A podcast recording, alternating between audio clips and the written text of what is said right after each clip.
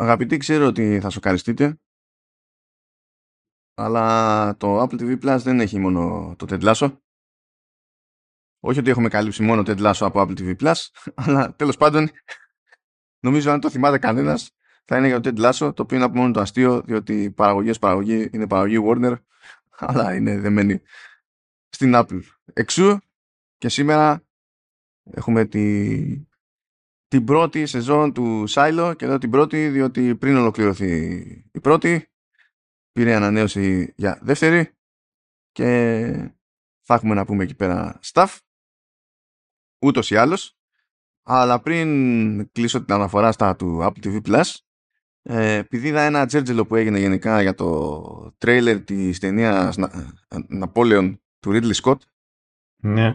Ε, ναι, γεια σας και εγώ είμαι εδώ. Ναι, είσαι και εσύ εδώ, ξάδερφε. Απλά θέλω να εξηγήσω στους πάντες ότι αυτή η ταινία είναι Apple TV Plus. Δηλαδή, άμα, δεν ξέρω αν θα βγει σε αίθουσα στην Ελλάδα. Α, Αμερική θα βγει σίγουρα. Αλλά έστω ότι θα βγει. Θα βγει για ένα σχετικά μικρό διάστημα, ξέρω εγώ. Και από εκεί και πέρα η φάση είναι Apple TV Plus. Δεν ξέρω. Απλά σας το λέω να, να το ξέρετε. Ε, ναι. Δηλαδή, άμα έχετε τέτοιο ενθουσιασμό για, για το συγκεκριμένο, ε, με κάποιο τρόπο θα το φάτε στη μάπα το Apple TV Plus. Το, ε, το σνομπάρετε είτε δεν το σνομπάρετε. Και περιμένω απλά τη στιγμή που θα ξυπνήσω μια μέρα και θα λέω Μα καλά, είναι δυνατόν να μείνεις στο Netflix και θα, εγώ θα γελάω μέσα μου. Αυτό. Και θα mm. περνάμε τέλεια. Τι κάνεις, Σταύρο; Ζεσταίνομαι. Και όχι επειδή είμαι καυτός. είναι, είναι κόλαση. Εύχομαι το τέτοιο ότι η Τετάρτη που θα μας ακούτε θα να είναι καλύτερα η όλη φάση και την ηχογραφούμε Σάββατο 15 Ιουλίου. Αλλά μα... πολύ ζέστη, πολύ ζέστη. Πήγα και πήρα καφέ, τώρα που ξεκινήσουμε την ηχογράφηση και περπατάω 200 μέτρα. Και σταμάτησε να είναι φρέντο ο καφές, φαντάζομαι. Ναι, δηλαδή πρακτικά, πρακτικά λιώσαν τα παγάκια. Πρακτικά λιώσαν τα παγάκια μέχρι ναι. Εγώ θέλω να πω ότι γέλασα πάλι μόνος μου, ας πούμε, γιατί ποιος κάνει αυτό το σχετισμό. Γέλασα με το ότι η μέρα Παρασκευή 14 Ιουλίου και καλά ήταν η επίσημη έναρξη του συγκεκριμένου καύσωνα. Εμείς γράφουμε 15 Ιουλίου. Ο καύσωνας αυτός λοιπόν, ε, μιας και υιοθετούμε εδώ πέρα τη, τα, τι, τις μηντιακές παραδόσεις από το εξωτερικό και βαφτίζουμε τα καιρικά φαινόμενα, αυτός ο καύσωνας λέγεται κλέον και θέλω να πω ότι ο καύσωνας κλέον στην Ελλάδα ξεκίνησε την ίδια μέρα που ξεκίνησε και η δεύτερη σεζόν του Foundation όπου εκεί πέρα υπάρχει στην ουσία αυτοκράτορας, τέλος πάντων υπάρχουν τρεις, αλλά δεν εξηγώ τα του Foundation, αλλά έστω ότι ε, και τελείως τυχαία ο αυτοκράτορας αυτός λέγεται Κλέον. Οπότε με την επανεμφάνιση του, του, του Κλέοντα στο Foundation ήρθε και ο καύσωνας που λέγεται Κλέον. Ναι, είμαι, είμαι, ξεπερνάω, δεν, μπορώ καν να πω στη σοβαρά είμαι nerd. Εδώ νομίζω ότι πρέπει να πω ότι είμαι dork. Ναι, είσαι nerd, αυτό το ξέρουμε. Λοιπόν, ε, τώρα αυτό το οποίο θέλω να πω είναι το ότι επίσης τώρα στην επικαιρότητα ε, όσοι μας ακούτε φρέσκοι θα είναι για σας επικαιρότητα. Το, νομίζω το Showrunners έχει και τη έχει και την εξής ιδιότητα που δεν ξέρω άμα ισχύει για τα υπόλοιπα podcast ε, με τα οποία ε, γεμίζει το, το χαυτό, ότι δεν χρειάζεται να είναι επίκαιρο. Ότι ανά πάσα ώρα και στιγμή, άμα θέλεις να ακούσεις τη γνώμη μας για μια σειρά, μπορείς να πας να δεις για μια σειρά. Λοιπόν, οπότε, αν μας ακούσετε τώρα, θα πρέπει να έχετε ακούσει κιόλας και για την ε, για το ξεκίνημα της απεργίας που έχουν και ηθοποιοί. Ναι, μετά τους σεναριογράφους και, και ηθοποιοί. Που έχει να συμβεί αυτό ως κόμπο, έτσι, όχι κάθε μπάντα μόνη της, από το, το 60. Ναι. Που ε, χοντρικά σημαίνει, παιδάκια μου, ότι δεν... Ε, ό,τι θα θέλατε να δείτε και να γυρίζετε αυτό το διάστημα, απλά δεν ε, δεν πρόκειται να το δείτε. Ο Παφιλαράκη το House of the Dragon προχωράει κανονικά. Ναι, και μετά αυτό θα έλεγα, εκτός άμα είσαστε πονηρούλιδε, είναι πονηρούλιδες αυτοί και κάνουν τα γυρίσματα Αγγλία, όπου εκεί δεν υπάρχει τέτοια προβλήματα. Απ' την άλλη, ξέρω εγώ κιόλας, δεν, ε, δεν θεωρείσαι και ως ένα σημείο, πώς να το θέσω, ε, απεργοσπάστης. Ε, πώς να θεωρείς αφού είσαι Βρετανός και είσαι στο δικό συνδικαλιστικό όργανο και εκεί πέρα ισχύουν άλλες συμφωνίες. Oh, δεν ναι, αλλά δεν οπότε... έχει Αμερικάνους ηθοποιούς στο House of the Dragon. Δηλαδή αυτοί τι θα κάνουν, θα παίξουν. Απλά ναι, θα κάνουν τίποτα γαργάρα. πούμε. Αν και η πλειοψηφία δεν είναι Αμερικανή. Ή θα είναι, ή, ή θα είναι σαν τον τέτοιον. Σαν τον ε, Αλέξη, το γιο του Γιάνγκου Δράκου. Που ανά μερικά χρόνια άλλαζε και ηθοποιός. Ε, μπορούν να κάνουν και αυτό. Σιγάρε που θα καθίσουν να σκαλώσουν τώρα, να αφήσουν τέτοια παραγωγή στη μέση από τη στιγμή που, πώς να σου πω, οι περισσότεροι είναι σε καθεστώς άλλο που δεν τους εμποδίζει.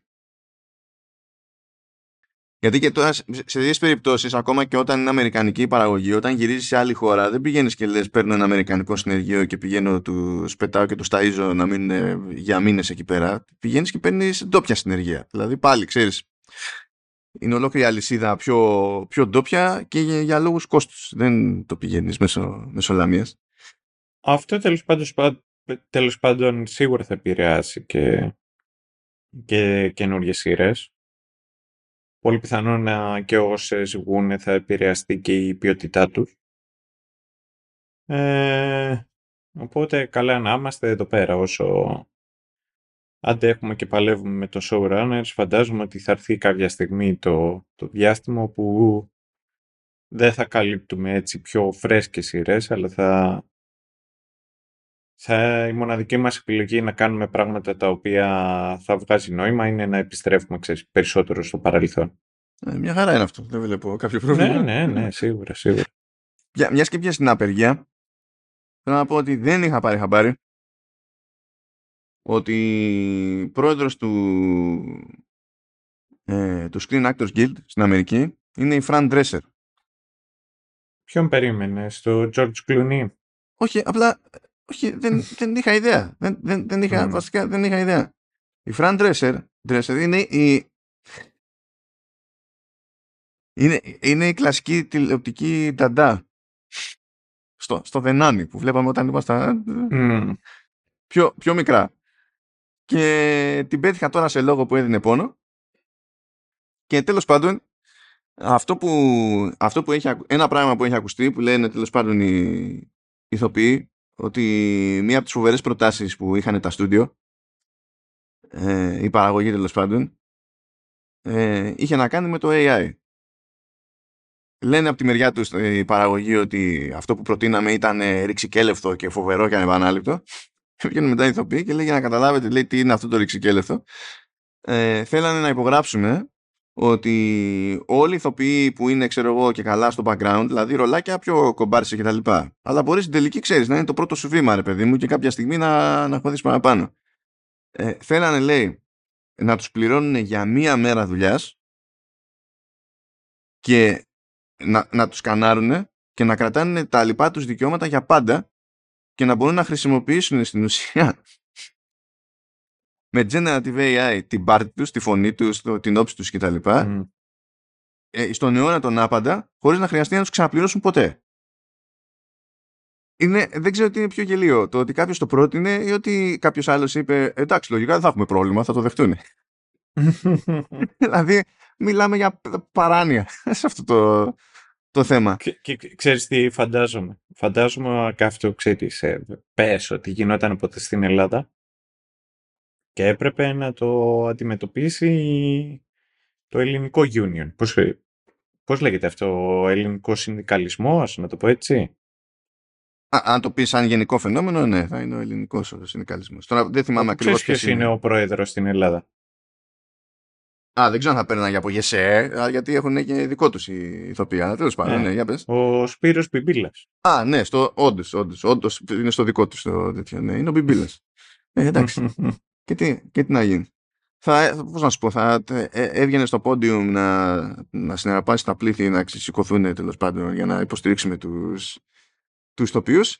Ε, σε αυτή την περίπτωση θα πω ότι θα είχε δίκιο, αλλά όλοι θα σκεφτόμασταν στον ουφάκια στο κεφάλι μου. το ξέρεις ότι έγινε βουλευτής. Ε, ναι, ε, να σου πω, ε, εδώ ήταν ο Ανατολάκης. Ε, αλλά ο Ανατολάκης έχει κάνει πολλές δουλειές. Μετά το γύρισε στο τέτοιο, στο delivery. Καλά, να σου πω. Δεν, δεν τον κοροϊδέψει το, τον delivery. Το είχες δει αυτό το story που γυρίζαν και τον κοροϊδεύανε; Δεν, δεν θα κοροϊδέψει τον Ανατολάκη τον delivery. Έτσι, άμα χρειάζεται να κάνει δουλειά, θα κάνει ο άνθρωπος, θα κάνει αυτό. αυτό Αλλά, ακριβώς, ναι. ναι. Αλλά αυτό δεν σημαίνει ότι έβγαζε νόημα ως βουλευτής. Δηλαδή, τι, άλλο το ένα. Ναι, ναι. Άλλο το άλλο. Α, αυτό ήταν το ένα το φοβερό. Ε, μ' άρεσαν οι δηλώσεις του Bob Iger της Disney που λέει ότι ε, καταλαβαίνω λέει αλλά αυτό είναι too much και είναι disturbing. Τι disturbing ε, Iger άστε μας τώρα εκεί πέρα. Ναι. ε, και το άλλο που ακούγεται είναι ότι επειδή ηθοποιοί και, και σεναριογράφοι ε, δεν είναι, στην πλειοψηφία τους έτσι δεν είναι ότι βγάζουν άπειρα λεφτά. Καλά γενικά οι σεναριογράφοι δεν βγάζουν άπειρα λεφτά. Οι ηθοποιοί οι μεγάλοι προφανώς βγάζουν πολύ φράγκο αλλά η, συ- η συντριπτική πλειοψηφία δεν βγάζει άπειρο φράγκο. ναι, ναι.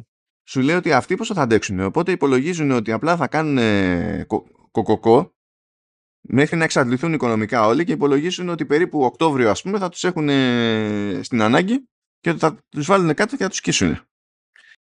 Το οποίο είναι, είναι λίγο τρομακτικό έτσι σαν Είναι, ναι.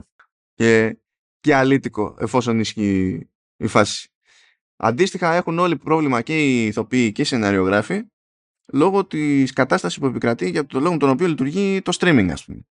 Διότι παλιότερα όταν ξαναπεζόταν κάτι ξανά και ξανά ξανά και ξανά αυτό σήμαινε κάτι συγκεκριμένο για τις επαναληπτικές απολαύες που θα είχαν αυτοί που έχουν δουλέψει εκεί πέρα. Και τώρα... Ε, Έτσι δεν πήγαινε ότι γι' αυτό υπήρχε και ότι άμα έβγαζες τόσα επεισόδια μετά μπορούσες να μπεις στο Syndicate και να έχεις δικαίωμα για reruns. για reruns είναι αυτό που, κάνει το, που κάνουν τα, τα κανάλια. Στην ουσία εσύ παίρνεις τα λεγόμενα residuals όταν είσαι... που στην ουσία κάθε φορά που παίζεται το, το έργο στο οποίο συμμετείχες ε, παίρνεις ένα fixed ποσοστό της τότε αμοιβή σου. Το οποίο προφανώς είναι πάρα, πάρα πολύ μικρό, αλλά ξέρεις, αν παίζετε κάτι ξανά και ξανά και έχεις κάνει αρκετές δουλειές και άμα σου έχει κάτσει καμία που είναι δημοφιλής ας πούμε, στα σοβαρά, διαχρονικά, βγαίνει φράγκο της προκοπής. Α, όπως είναι ο τέτοιος, είναι ο Ινοχός στο Κωνσταντίνου Κελένη. Ο ενοχός. Ή ο Μιχαλάκης στο... από τα εγκλήματα.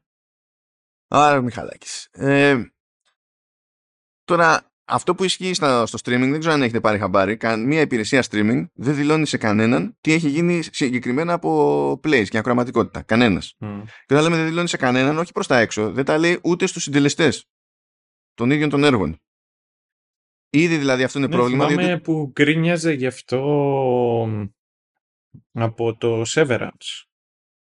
ναι, Ben βέβαια. Stiller. Βέβαια, γιατί σου λέει δεν, δεν έχω ιδέα. Και πας να διαπραγματευτείς μετά και δεν έχεις καν εικόνα ξέρεις, του μεγέθους τη επιτυχίας ή της αποτυχίας σου ή δεν ξέρω και εγώ τι. Άρα μέσα σε όλα είναι δυσκολότερο να υπολογίσεις όχι μόνο τι λεφτά να ζητήσει, τις σε παίρνει να ζητήσει, αλλά και το πώς πρέπει να βάλεις χέρι στο έργο σου. Άμα θες, ξέρεις, να αλλάξεις ρότα, ξέρω εγώ και τέτοια. Ε, μόνο η Netflix μπαίνει στη διαδικασία και λέει κάποια στοιχεία. Κάθε 6 μήνες αλλάζει τα metrics και όλες οι ιδέες που έχει μέχρι στιγμής είναι ιδέες που δεν βγάζουν νόημα. Δηλαδή, περάσαμε από τη φάση που όποιος έβλεπε τουλάχιστον 7 δευτερόλεπτα ε, μετρούσε ότι είχε δει τη σειρά ή την ταινία. Ναι. Ε, πε- ε, περάσαμε στη φάση που έπρεπε να πιάσει ένα συγκεκριμένο ποσοστό. Τώρα περάσαμε στη φάση όπου μετράνε λεπτά ε, αλλά όχι κεφάλια. Οπότε ε, σειρές, ξέρω εγώ, με πολλά επεισόδια μεγάλης διάρκειας είναι πιο εύκολο να, μα, να, με- να μαζέψουν περισσότερα λεπτά, αλλά αυτό δεν σημαίνει ντε και καλά ότι είναι πιο δημοφιλή. Μμ. Και δεν βγάζει νόημα. Είναι κάθε φορά ό,τι να είναι και προσποιούμαστε τώρα ότι είναι σοβαρή αυτή η κατάσταση. Και προφανώς δεν μπορούν να βγάλουν άκρη και οι ηθοποιοί. Ε, Είναι το ότι τους συμφέρει. Είναι ξεκάθαρο ότι είναι ότι τους συμφέρει. Οπότε έχεις τώρα, ξέρω εγώ, διάβαζα τις προάλλες, δεν θυμάμαι ποιος από όλους ήταν στο cast, θυμάμαι την πληροφορία όμως που λέει ότι από τις πρώτες επιτυχίες που είχε το Netflix με δικές του παραγωγές ήταν το Orange is the New Black. Ναι. Θεωρήθηκε και καλό, είχε πιάσει κιόλας και τότε μάλιστα επειδή ήταν πρώτο. Νομίζω ότι το πρώτο original Netflix. Δηλαδή Ναι, μετά ήταν το, το House of Cards νομίζω. το House of Cards. Ναι. Τότε δεν, ήταν, δεν έπαιζε αυτό το απόλυτο χάος που παίζει στον κατάλογο του Netflix ας πούμε και ήταν, δηλαδή είχε τραβήξει και βλέμματα και, και θεατές και τα λοιπά. Και σου λέει ότι από αυτή την επιτυχία λέει Έτσι όπως υπολογίζει τα πράγματα για τα residuals η Netflix, που δεν βγάζει νόημα καν όταν μας τα λένε, ε, εγώ λέει βγάζω τέτοιο, 600 ε, δολάρια το χρόνο. για κάτι που θεωρήθηκε όντως, όντως μεγάλη επιτυχία. Εμπορικά, αλλά και σε επίπεδο κριτικής. Σου λέει, ξέρω εγώ, είναι λίγο πρόβλημα όσο να πεις. Και εντάξει, πιστεύω είναι δικαιολογημένη η σφαγή στη, στην όλη φάση. Αλλά να δούμε πού, πού θα μας βγάλει. Δεν θα πηγαίνουν τώρα ηθοποιοί πέρα από σενάριογράφους δηλαδή. Δεν θα πηγαίνουν σε, σε events, βραβεία, δεν θα προωθούν ε, τις δουλειές που έχουν ολοκληρώσει και είναι να βγουν. Θα είναι, θα είναι λίγο μοναχικά στο, στο marketing των studios. Οι μοναδικοί οι οποίοι νομίζω ότι βγαίνουν κερδισμένοι σε αυτή την περίπτωση είναι η, η Warner, γιατί δεν θα χρειάζεται να μαρκετάρει το Blue Beetle. Αυτό πρέπει να έχει τελειώσει. Δηλαδή τώρα τελευταία έβγαλε και καινούργιο τρέλ. Καλά, η Warner είναι, η Warner είναι τόσο αλλού για αλλού, τόσο φεσωμένη και ο Zaslav είναι τόσο στο πλανήτη Happy που κοντεύει να κλείσει συμφωνία με Netflix για διανομή περιεχομένου, όχι γενικά και αόριστα, συγκεκριμένα πράγματα μόνο, αλλά δια, διανομή περιεχομένου HBO σε Netflix. Δηλαδή, πάμε για το full circle. Ισχύει, αλλά αυτό το οποίο λέγαμε είναι, νομίζω το λέγαμε και όλοι στο προηγούμενο επεισόδιο του, του Showrunners, όπου πλέον είναι και valid strategy το να τα έχεις εκεί και να κάθονται μέσα στη βιβλιοθήκη σου ίσως ε, συμφέρει να το μοιραστείς με τους άλλους. Να, πάρει, να, να κάνεις diverse το, τα revenue σου. Ναι, κοίτα, μα οικονομικά θα βγάζουν νόημα, αλλά βγάζουν νόημα οικονομικά επειδή τόσα χρόνια μπαίνανε μέσα θεωρώντας ότι άμα ξερνάνε περιεχόμενο ε, θα κερδίσουν κάποια μάχη. Και τελικά δεν κέρδισε, δεν κέρδισε κανένας καμία μάχη. Δηλαδή, προφανώς θα κλάψουμε για την Disney που μπήκε μέσα σε αυτές τις παραγωγές. Ε, ε, δηλαδή, στην τελική θα μου πεις κάνουν απολύσεις. Αλλά δεν κάνουν απολύσεις επειδή δεν βγαίνουν τα κουκιά, βγαίνουν, κάνουν απολύσεις επειδή δεν βγαίνει το growth. Είναι άλλο. Είναι, δηλαδή, αλήθεια είναι σε άλλο level. Αλλά δηλαδή αυτό που βγήκε τώρα τελευταία και είπε ο Bob Iger λέει ότι γενικά λέει ε, με την παραγωγή τόσων λέει σειρών ξέρω εγώ Marvel ε, αποδυναμώθηκε λέει το brand και αυτό είχε ε, γενικότερες επιπτώσεις και, στο, και στις κινηματογραφικές παραγωγές κτλ. Ναι, το λέμε πέντε χρόνια. Κάθε φορά που βγαίνουν και ανακοινώνουν 300 παραγωγές Marvel, η, η, η συλλογική αντίδραση είναι «Ωχ αδερφάκι μου». Δηλαδή, πα, πίτα, πίτα όλα. Αλλά για κάποιο λόγο δεν το καταλάβαινε η Disney. Άλλαξε πρόεδρο, έβαλε τον Bob Chapek τα, δηλαδή ξενέρωσε τον κόσμο ο Τσέιπεκ, ξαναφέρανε τον Bob Iger, ο οποίος υποτίθεται ότι είχε βγει σε σύνταξη, ε, για να μας πει το αυτονόητο. Και φυσικά όλα αυτά τα στραβά στην Disney ξεκινήσανε επί Bob Iger. Ενώ τώρα τα έχει χρεωθεί σαν να τα έκανε ο Τσέιπεκ. Τέλος πάντων, είναι ένα απόλυτο χάος η, η όλη φάση. Και το θέμα είναι ότι τελικά ο καταναλωτής, από εκεί που είχε μισή ελπίδα, έστω και πνιγμένος με διαφορετικές υπηρεσίες και 500 συνδρομές. Έστω ότι αυτό από μόνο του δεν είναι ζήτημα είχε μια ελπίδα να ξέρεις τον αυτόματο που είναι να βρει τι. Δηλαδή είναι αυτό HBO, πρέπει να πάω στο HBO. ε, είναι αυτό Disney, πρέπει να, πάω, πρέπει να πάω Disney. Τώρα επανερχόμαστε στο κλασικό χάος, όπου ε, το πρώτο εμπόδιο θα είναι να καταλάβουμε πού υπάρχει τι. Ναι. Ναι, ισχύει. Χρειάζεσαι ε, πραγματικά application να το βλέπεις, γιατί δεν νομίζω ότι και του, οι ίδιοι τους συμφέρει να τα ανακοινώσουν όλα αυτά. Δηλαδή το Netflix τι να γυρίσει και να σου πει «Α, ξέρεις κάτι, αυτή και αυτή τη σειρά, ναι, ε, δεν θα την έχω πια. Δεν, ε, χάνεις συνδρομητές. Ή θα μπορείς να βρίσκεις αυτό το original πλέον εδώ και εκεί. Το, με, το κλασικό το καθεστώς, πριν γίνουν αυτές τις στροφές, ε, δεν προσπαθούσαν να σε διευκολύνουν έτσι κι αλλιώς. Ας πούμε, το Netflix ε, δηλαδή, πώς να σου πω, στο, στο τηλέφωνο, άμα κάνω αναζήτηση system-wide και βάλω το όνομα κάποιας σειράς, αν υπάρχει στο, στο Apple TV Plus, θα μου το βγάλει στα γρήγορα ως αποτέλεσμα, χωρίς να μπω στην εφαρμογή. Αν υπάρχει στο, στο Prime, θα μου το βγάλει επίσης ένα αποτέλεσμα. Disney για κάποιο λόγο δεν λειτουργεί αυτό το πράγμα παρότι κουμπώνει στο σύστημα της Apple. Κάποιος έχει κάνει παρόλα. Netflix το έχει μπλοκαρισμένο αυτό. Το μόνο που μπορείς να ψάξεις και να βρεις σε Netflix είναι κάτι που έχεις αφήσει στη μέση, ξέρω εγώ. Οπότε, άμα χρησιμοποιήσει τον όρο για να κάνεις ε, σε επίπεδο συστήματος αναζήτηση, θα σου βγάλει στα γρήγορα αποτέλεσμα να συνεχίσεις το επεισόδιο που έχεις παρατήσει στη μέση. Και τελικά με αυτά και με αυτά να καταλήξει να έχει δίκιο η Apple που δεν της βγήκε βέβαια, γιατί της πήγαν όλοι οι άλλοι κόντρα, που ήθελε το TV App να είναι σαν TV Guide που, που κουμπώνουν τα συστήματα των άλλων πάνω και μπορείς να κάνεις χέρι αναζήτηση, ας πούμε, και να σου λέει: Κοίτα, αυτό υπάρχει εκεί, εκεί και εκεί και υπάρχει προ πώληση. Άμα έχει συνδρομή κάπου που υφίσταται αυτό, σου βγάζουμε τη μία να πατήσεις play αντί για. Άμα δεν έχει συνδρομή, ε, προφανώς θα έχω και ένα shortcut άμα θέλεις να αποκτήσεις συνδρομή. Και αν θες να το αγοράσεις, πηγαίνεις εκεί πέρα και το αγοράζεις. Και άντε για. Δηλαδή, ξέρεις, μπαίνεις σε ένα σημείο και ψάχνεις. Ήταν καλή αυτή η σκέψη. Αλλά... Ναι, ισχύει, γιατί πρακτικά είναι, πώς να σου πω, πώς έγινε με τις τράπεζες και τη Δίας. Ναι, Μαζευτήκαν ναι. όλες οι τράπεζες και φτιάξαν μια εταιρεία ώστε να κάνουν αυτό, πώς να σου πω, αυτό το distribution, βέβαια αυτή το κάνει και για άλλο λόγο. Θα, θα μπορούσαν να βρουν ένα, ξέρεις, ένα middleman. Αλλά και πάλι επιστρέφουμε πάλι του στυλ ε, ε, στούντιο παραγωγής και κινηματογράφη. Ναι, ναι. ναι και, και θα γελάνε τώρα αυτοί γιατί θα σου πει ε, εμείς τα λέγαμε. Ναι, ναι. την είχαμε κάνει να λειτουργεί την πίστη. Αλλά τέλος πάντων, τώρα δώσει ψυχή τους. Ε, λοιπόν, καλά, αρ, αρκετά ξοκύλαμε, οπότε ας ξοκύλουμε κι άλλο. Ναι, αυτό, αυτό αναρωτιέμαι. Αν ε, αναδιαστήματα... Καλά, τώρα πολύ μεγάλη κουβέντα. Αν αναδιαστήματα ίσως χωρούσαν κάτι τέτοιο είδους επεισόδια στο, στο showrunners. Ε, κοίτα, δεν είναι, δεν είναι άκυρη ιδέα, αλλά τώρα ξέρεις, έπαιξε και όλα αυτά που παίξανε το ένα πάνω στο άλλο. Δηλαδή είπαμε, μάνι μάνι αυτό που έτυχε με τις απεργίες έχει να συμβεί 60 χρόνια. ε, σε τέτοιο level. Ξέρεις, δεν μπορείς να ποντάρεις. Αλλά ποιος ξέρει. Αν συνεχίσουν έτσι μπορεί να μην να είμαστε αναγκασμένοι. Ε, να κάνουμε μια γρήγορη εδώ πέρα στα, στις υποψηφιότητες που βγήκαν για τα prime time Emmys και για να χαιρόμαστε με την πάρτι μας, να, να ευλογήσουμε τίποτα γένια και να εκφράσουμε φαντάζομαι καμιά απορία.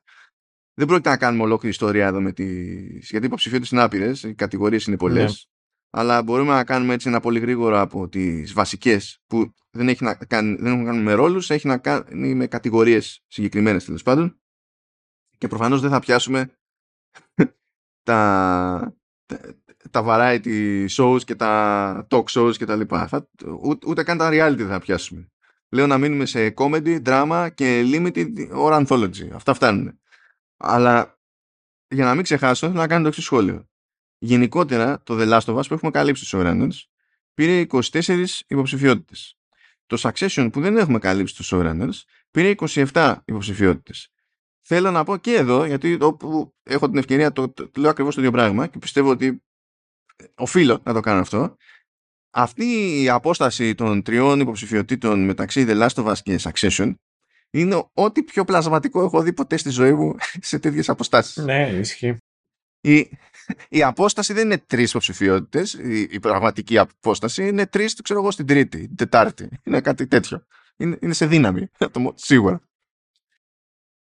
Ναι, και εγώ ξεκίνησα να βλέπω το Succession. Είναι μια τρύπα που με, μου έλειπε καιρό και να πω την αλήθεια, το καταυχαριστιέμαι. Δεν, δεν υπάρχει ρε ώρες ε, τσατίζομαι που έχω και περιορισμένο χρόνο και λέω κοίτα τώρα μάλακα. Πρέπει να δω τώρα το Σάιλο ενώ θέλω να δω Succession. Ρε, δεν είναι, το Succession είναι, είναι, είναι, είναι ζημιά. Το Succession το βλέπεις και ε, απλά περνάνε τα επεισόδια και το μόνο που, έξτρα που γίνεται είναι ότι σιγουρεύεσαι ότι, είναι, ε, ότι θα μείνεις στην ιστορία. Δεν, δεν είναι. είναι το, το συζητούσα αυτό στο Vertical Slice που τέτοια το τελευταίο να το γράψει με τον Βασίλη τον Τατσιόπουλο από το VG24 και έλεγα ότι στο The Last of Us, ας πούμε, το τρίτο επεισόδιο είναι φοβερό επεισόδιο. Είναι πάρα πολύ καλό επεισόδιο. Είναι τούμπανο επεισόδιο. Λέω, παιδιά, αυτό που το βλέπετε εκεί και λέτε πω, πω πήγαν όλα αλφάδο ή τι επεισοδιάρα είναι αυτή. Αυτό ισχύει σε κάθε επεισόδιο της Succession. Όλη την ώρα. για όλες τις σεζόν. Είναι, είναι τρομακτικό. Δεν, δεν, δεν καταλαβαίνω. Δεν καταλαβαίνω. Και ζορίζομαι γιατί, να, ορίστε τέλος πάντων. Drama series, έτσι, υποψηφιότητες είναι οι εξής. Andor, το έχουμε καλύψει. Better Call Saul, δεν το έχουμε καλύψει. Είναι η τελευταία του ευκαιρία να πάρει κάτι και έπεσε σε χρονιά με το Succession, ρε φίλε. Μακάρι, μακάρι. Ε, για... Έχουν περάσει 10 χρόνια τέλος πάντων από όταν ε, ε, παίχτηκε το, το Breaking Bad. Παιδιά, το Better Call Saul είναι, είναι πιο καλό burn. Είναι είναι σαν να έκανες, ξέρεις, καυτερές πτερούγες ε, και τώρα πέτυχες σωστά το κάψιμο. Το πρώτο ήταν, ξέρεις, ε, σου άφηνε ένα ε, ευχαριστώ κάψιμο. Τώρα το Better Call Saul είναι mm, kiss. Είναι, ναι, εντάξει. Δεν, και δεν ξέρω, δεν ξέρω, γιατί άμα βγούνε και πούνε παίρνει το Succession, θα πω δίκιο. και θα κλάψω για το Better Call Saul. Άμα βγουν και πούνε Better Call Saul, θα πω επίσης δίκιο και θα κλάψω για το Succession. Θα έχω τέτοιο πρόβλημα. Ξέρεις. Ναι, και το Succession τελείωσε. Ναι, ισχύει. ναι είναι κάπως έτσι. Τέλος πάντων, The Crown, uh, House of the Dragon, The Last of Us, Succession, The White Lotus και Yellow Jackets. Η πλάκα είναι λοιπόν ότι από τις 8 υποψηφιότητες στην κατηγορία drama, οι 4 είναι HBO. ε, μία έχει Disney που είναι το Andor το Better Call Saul που είναι η AMC, το The Crown από Netflix και Showtime που είναι το, το Yellow Jackets. Δηλαδή έχει σκάσει το HBO ας πούμε και είπε ότι εντάξει παιδιά έχει λίγο χώρο και για σας. Είναι κάπως έτσι το, το πράγμα. Ε, και η αλήθεια είναι ότι π.χ. το... Δεν, δεν έχω δει το White Lotus και το Yellow Jackets. Έχω ακούσει καλά πράγματα και τα δύο, κυρίως για το White Lotus.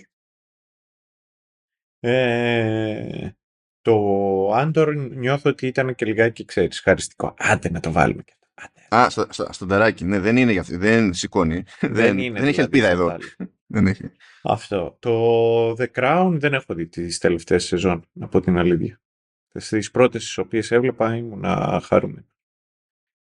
Ακόμα και το House of the Dragon είναι πολύ καλό. Ναι, δεν είναι τώρα για να ρίξεις το Succession και το ξέρεις το Peter Call Ναι, ναι, ισχύει. Δηλαδή είναι πολύ καλό, αλλά δεν, και στην τελική είναι, έχει καιρό ακόμα μπροστά του. Θα έχει ευκαιρίες. Ναι, ναι. Θα δούμε, άμα δεν στραβώσει κάτι, ξέρω εγώ. Τώρα πάμε στα γρήγορα κομμωδία. Από Elementary δεν το έχω αγγίξει. Μπάρι είναι στο to-do list, αλλά ε, δεν ξέρω τι κάπνο φουμάρουν εκεί πέρα στις, που βγάζουν τις υποψηφιότητες. Ε, ειδικά η τελευταία σεζόν είναι λίγο δύσκολο να πει άνθρωπος με straight face ότι είναι κομμωδία. Μπορεί να ξεκίνησε ως μαύρη κομμωδία, αλλά τον πάρει, αλλά η τελευταία σεζόν δεν, δεν, δεν ξέρω πώς κατέληξε εδώ. Δίτο για το The Bear. Ναι, έχει, έχει κομικές φάσεις, ναι, αλλά το The Bear που καλύψαμε την πρώτη σεζόν και είναι στο πρόγραμμα να καλύψουμε για τη δεύτερη που σκάει Ελλάδα 2 Αυγούστου, ε, δεν είναι κομμωδία. Όχι, δεν είναι κομμωδία. Ειδικά το πρώτο τελευταίο επεισόδιο είναι ε, θέλει τέτοιο panic attack trigger πριν, πριν παίξει. Δεν πιάνω, αλήθεια. Jury Duty καλά δεν έχω αγγίξει εκεί πέρα, αλλά αυτό είναι κομμωδία τουλάχιστον. Ε, The Marvelous Mrs. Maisel που είναι το, τελείωσε και αυτό, αυτό είναι κομμωδία, εντάξει το δέχομαι. Only Murders in the Building είναι κομμωδία. Ted Lasso είναι κομμωδία παρότι μας μαύρεσε στο, στο, στο περισσότερο τέλος πάντων στην τελευταία σεζόν, αλλά είναι κομμωδία, είναι πρωτίστως κομμωδία και υπάρχει και το Wednesday που δεν ξέρω τι κάνει εδώ γενικά. Δηλαδή σε οποιαδήποτε, σε οποιαδήποτε κατηγορία δεν είμαι σίγουρος γιατί κάνει το Wednesday. Εδώ είναι πιο μοιρασμένα τα πράγματα. Διότι το έχουμε μία υποψηφιότητα ABC, μία HBO, μία FX, μία Amazon Freebie. Μην ρωτάτε. Τι είναι αυτό πάλι; Αυτό είναι Amazon Freebie, είναι ένα streaming service που έχει η Amazon, που αυτό στην ουσία ξεκίνησε από το IMDb, που είναι τσαμπέ με διαφημίσεις για κάποιο λόγο κάποια πράγματα η Amazon τα πετάει εκεί, όχι στο Prime. Δεν. Δεν. Το Maisel είναι Prime. Only Murders in the Building είναι Hulu που στη δική μας την περίπτωση σημαίνει ότι το βλέπουμε σε Disney+. Plus. Ted Lasso είναι Apple TV+. Plus. Wednesday είναι Netflix. Δηλαδή έχει, έχουν όλοι ξέρω εγώ από μια υποψηφιότητα εκτός από AMC και αν έχετε το Θεό σας κατάφερε σε, σε κατηγορία με κομμωδίες να μην έχει τίποτα η, η Disney απευθείας. Δηλαδή το Only Murders in the Building είναι Disney Plus εκτός Αμερικής, αλλά τεχνικώ είναι Hulu. Δεν ξέρω πώς το κάνανε αυτό. Αλλά εντάξει. Και για Limited or Anthology Series έχει το Beef που το καλύψαμε. Ναι. Έχει το Dahmer Monster The Jeffrey Dahmer Story. Σούπερ άχαρος αυτός ο τίτλος. Αλλά τέλος πάντων... Ε... Ισχύει. Ε, ε, το αγαπάμε για τους λάθος λόγους. θα το, εγώ δεν το έχω δει, αλλά το αγαπάω ήδη. Ούτε νομίζω θα το δω, αλλά συνεχίζω να το αγαπάω ήδη.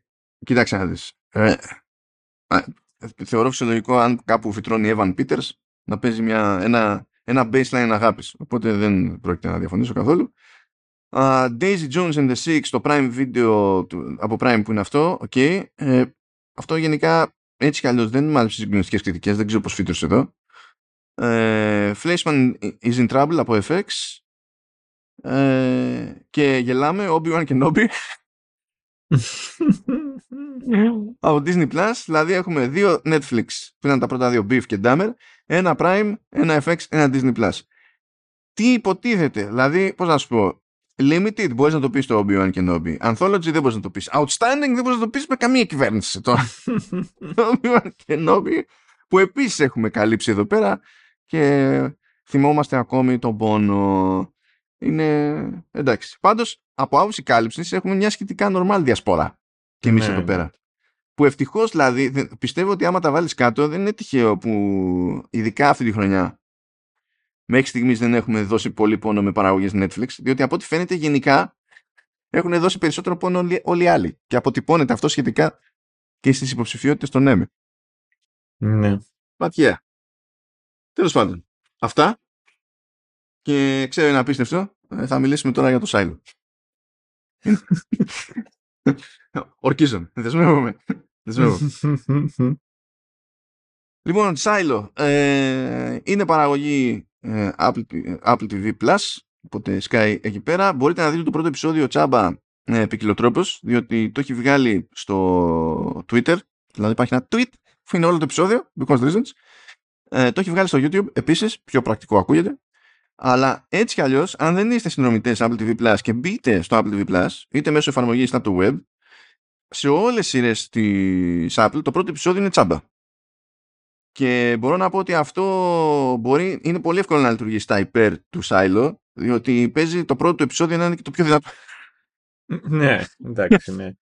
Ε, οπότε ξέρεις, ε, μπορεί να είναι και λίγο τραπ το, το πράγμα. Α, είναι... Ναι, γιατί ξεκινάει και λες «Α, Ραζίτα Jones» και μετά λες Ναι, έχει, είναι, είναι ύποπτο. Το ξεκίνημα είναι ύποπτο. Δηλαδή το, το, το θεωρώ highlight το ίδιο το, το ξεκίνημα. Αλλά τέλος πάντων. Okay. Είναι μεταφορά ε, βιβλίων. Είναι λίγο περίεργα τα πράγματα εκεί πέρα, διότι ε, όλα αυτά ξεκίνησαν με short story λέγεται Wool και αυτό θεωρείται ότι είναι και το brand, ας το πούμε, το, το γενικότερο. Αν και, τέλος πάντων, OK. Okay. Ε, έτσι ξεκίνησε το brand. Τώρα νομίζω πρέπει και η σειρά των βιβλίων να λέγεται Silo, αλλά τέλος πάντων δεν ξεκίνησε έτσι. Έχει τρία story arcs. Το ένα είναι το Ghoul, το άλλο είναι το Shift, το άλλο είναι το Dust. Το, το Ghoul πάνω κάτω είναι και η πρώτη σεζόν Της σειράς. Το, το Ghoul πηγαίνει λίγο πιο πέρα από εκεί που τελειώνει η πρώτη σεζόν της σειράς. Ε, το Shift δεν ξέρω τι ελπίδα έχει να μπει ως κάτι πέρα από flashback προχωρώντας στη σειρά, διότι είναι prequel. Ε, μπορεί να είναι spin-off άμα πάει καλά. Θα δούμε, δεν ξέρω. Και το Dust είναι το τρίτο και τελευταίο που υποτίθεται ότι κλείνει την, την όλη φάση της σειράς. Οπότε τουλάχιστον έχουμε να κάνουμε μια, μια ιστορία που έχει όντως αρχή, μέση και τέλος, υποτίθεται. Τουλάχιστον στο source material. Να το, να το θέσουμε έτσι.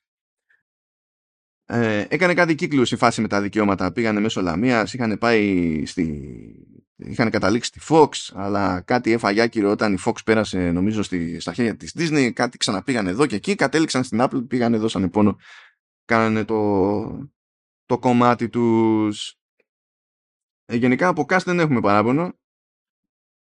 Ρεμπέκα Φέργκιουσον, Ρασίντα Τζόνς, αυτό το λες guest τώρα, εντάξει, OK. Okay. Και David Ογέλοβο επίσης τον λες guest. Ε, Ρεμπέκα Φέργκιουσον, η Lady Jessica. Ρεμπέκα Φέργκισον τώρα είναι χίλια πράγματα. Ε. Εγώ, δηλαδή, δεν, εγώ έχω πει, δεν θυμάμαι πού το έχω πρωτοπεί, άμα υπάρχει η Ρεμπέκα Φέργκισον ενδιαφέρον επίσης. Δηλαδή,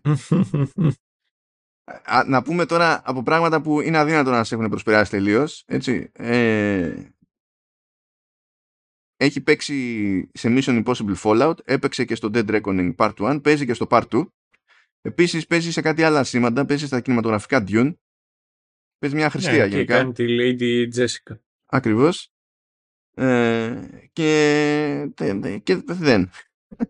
είναι, έχουμε κάτι θεματάκια. Α, και στο Rogue Nation είχε παίξει από Mission Impossible. Ξεχάστηκα. Συγγνώμη. Συγγνώμη. Και στο τέτοιο. Ε, Δυστυχώς για μας είχε παίξει και στο κινηματογραφικό, στο κινηματογραφικό Ηρακλή του 2014 με τον Dwayne Johnson. Mm. Γίνονται και λάθη στην αρχή μιας καριέρας. Όταν προσπαθείς να κάνεις διεθνή καριέρα βασικά. Γιατί η, άνθρω... η, η, η κοπέλα είναι Σουηδέζα. Α, και εδώ είναι και στην παραγωγή, εκτός από πρωταγωνίστρια.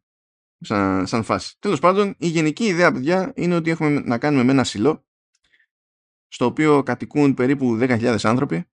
Ε, η, η, η όροφη του σιλό είναι, ξέρω εγώ, πάνω από 100. Είναι 144. Είναι κατά μία έννοια νοητά χωρισμένη στα τρία η όροφη και καλά είναι η πάνω, η, η, η μέση και η κάτω ή ο απόπατος τέλος πάντων. Όλοι έχουν τις δικές τους καμία, καμία σύνδεση, μην φανταστείτε. Κανένας παραλληλισμός με το βασικό διαχωρισμό των ταξικών κλάσεων όπως τους γνωρίζουμε. Όχι, όχι. Δεν είναι τυχαία, κάθε, τυχαία. κάθε ομοιότητα είναι ναι, τυχαία δηλώς.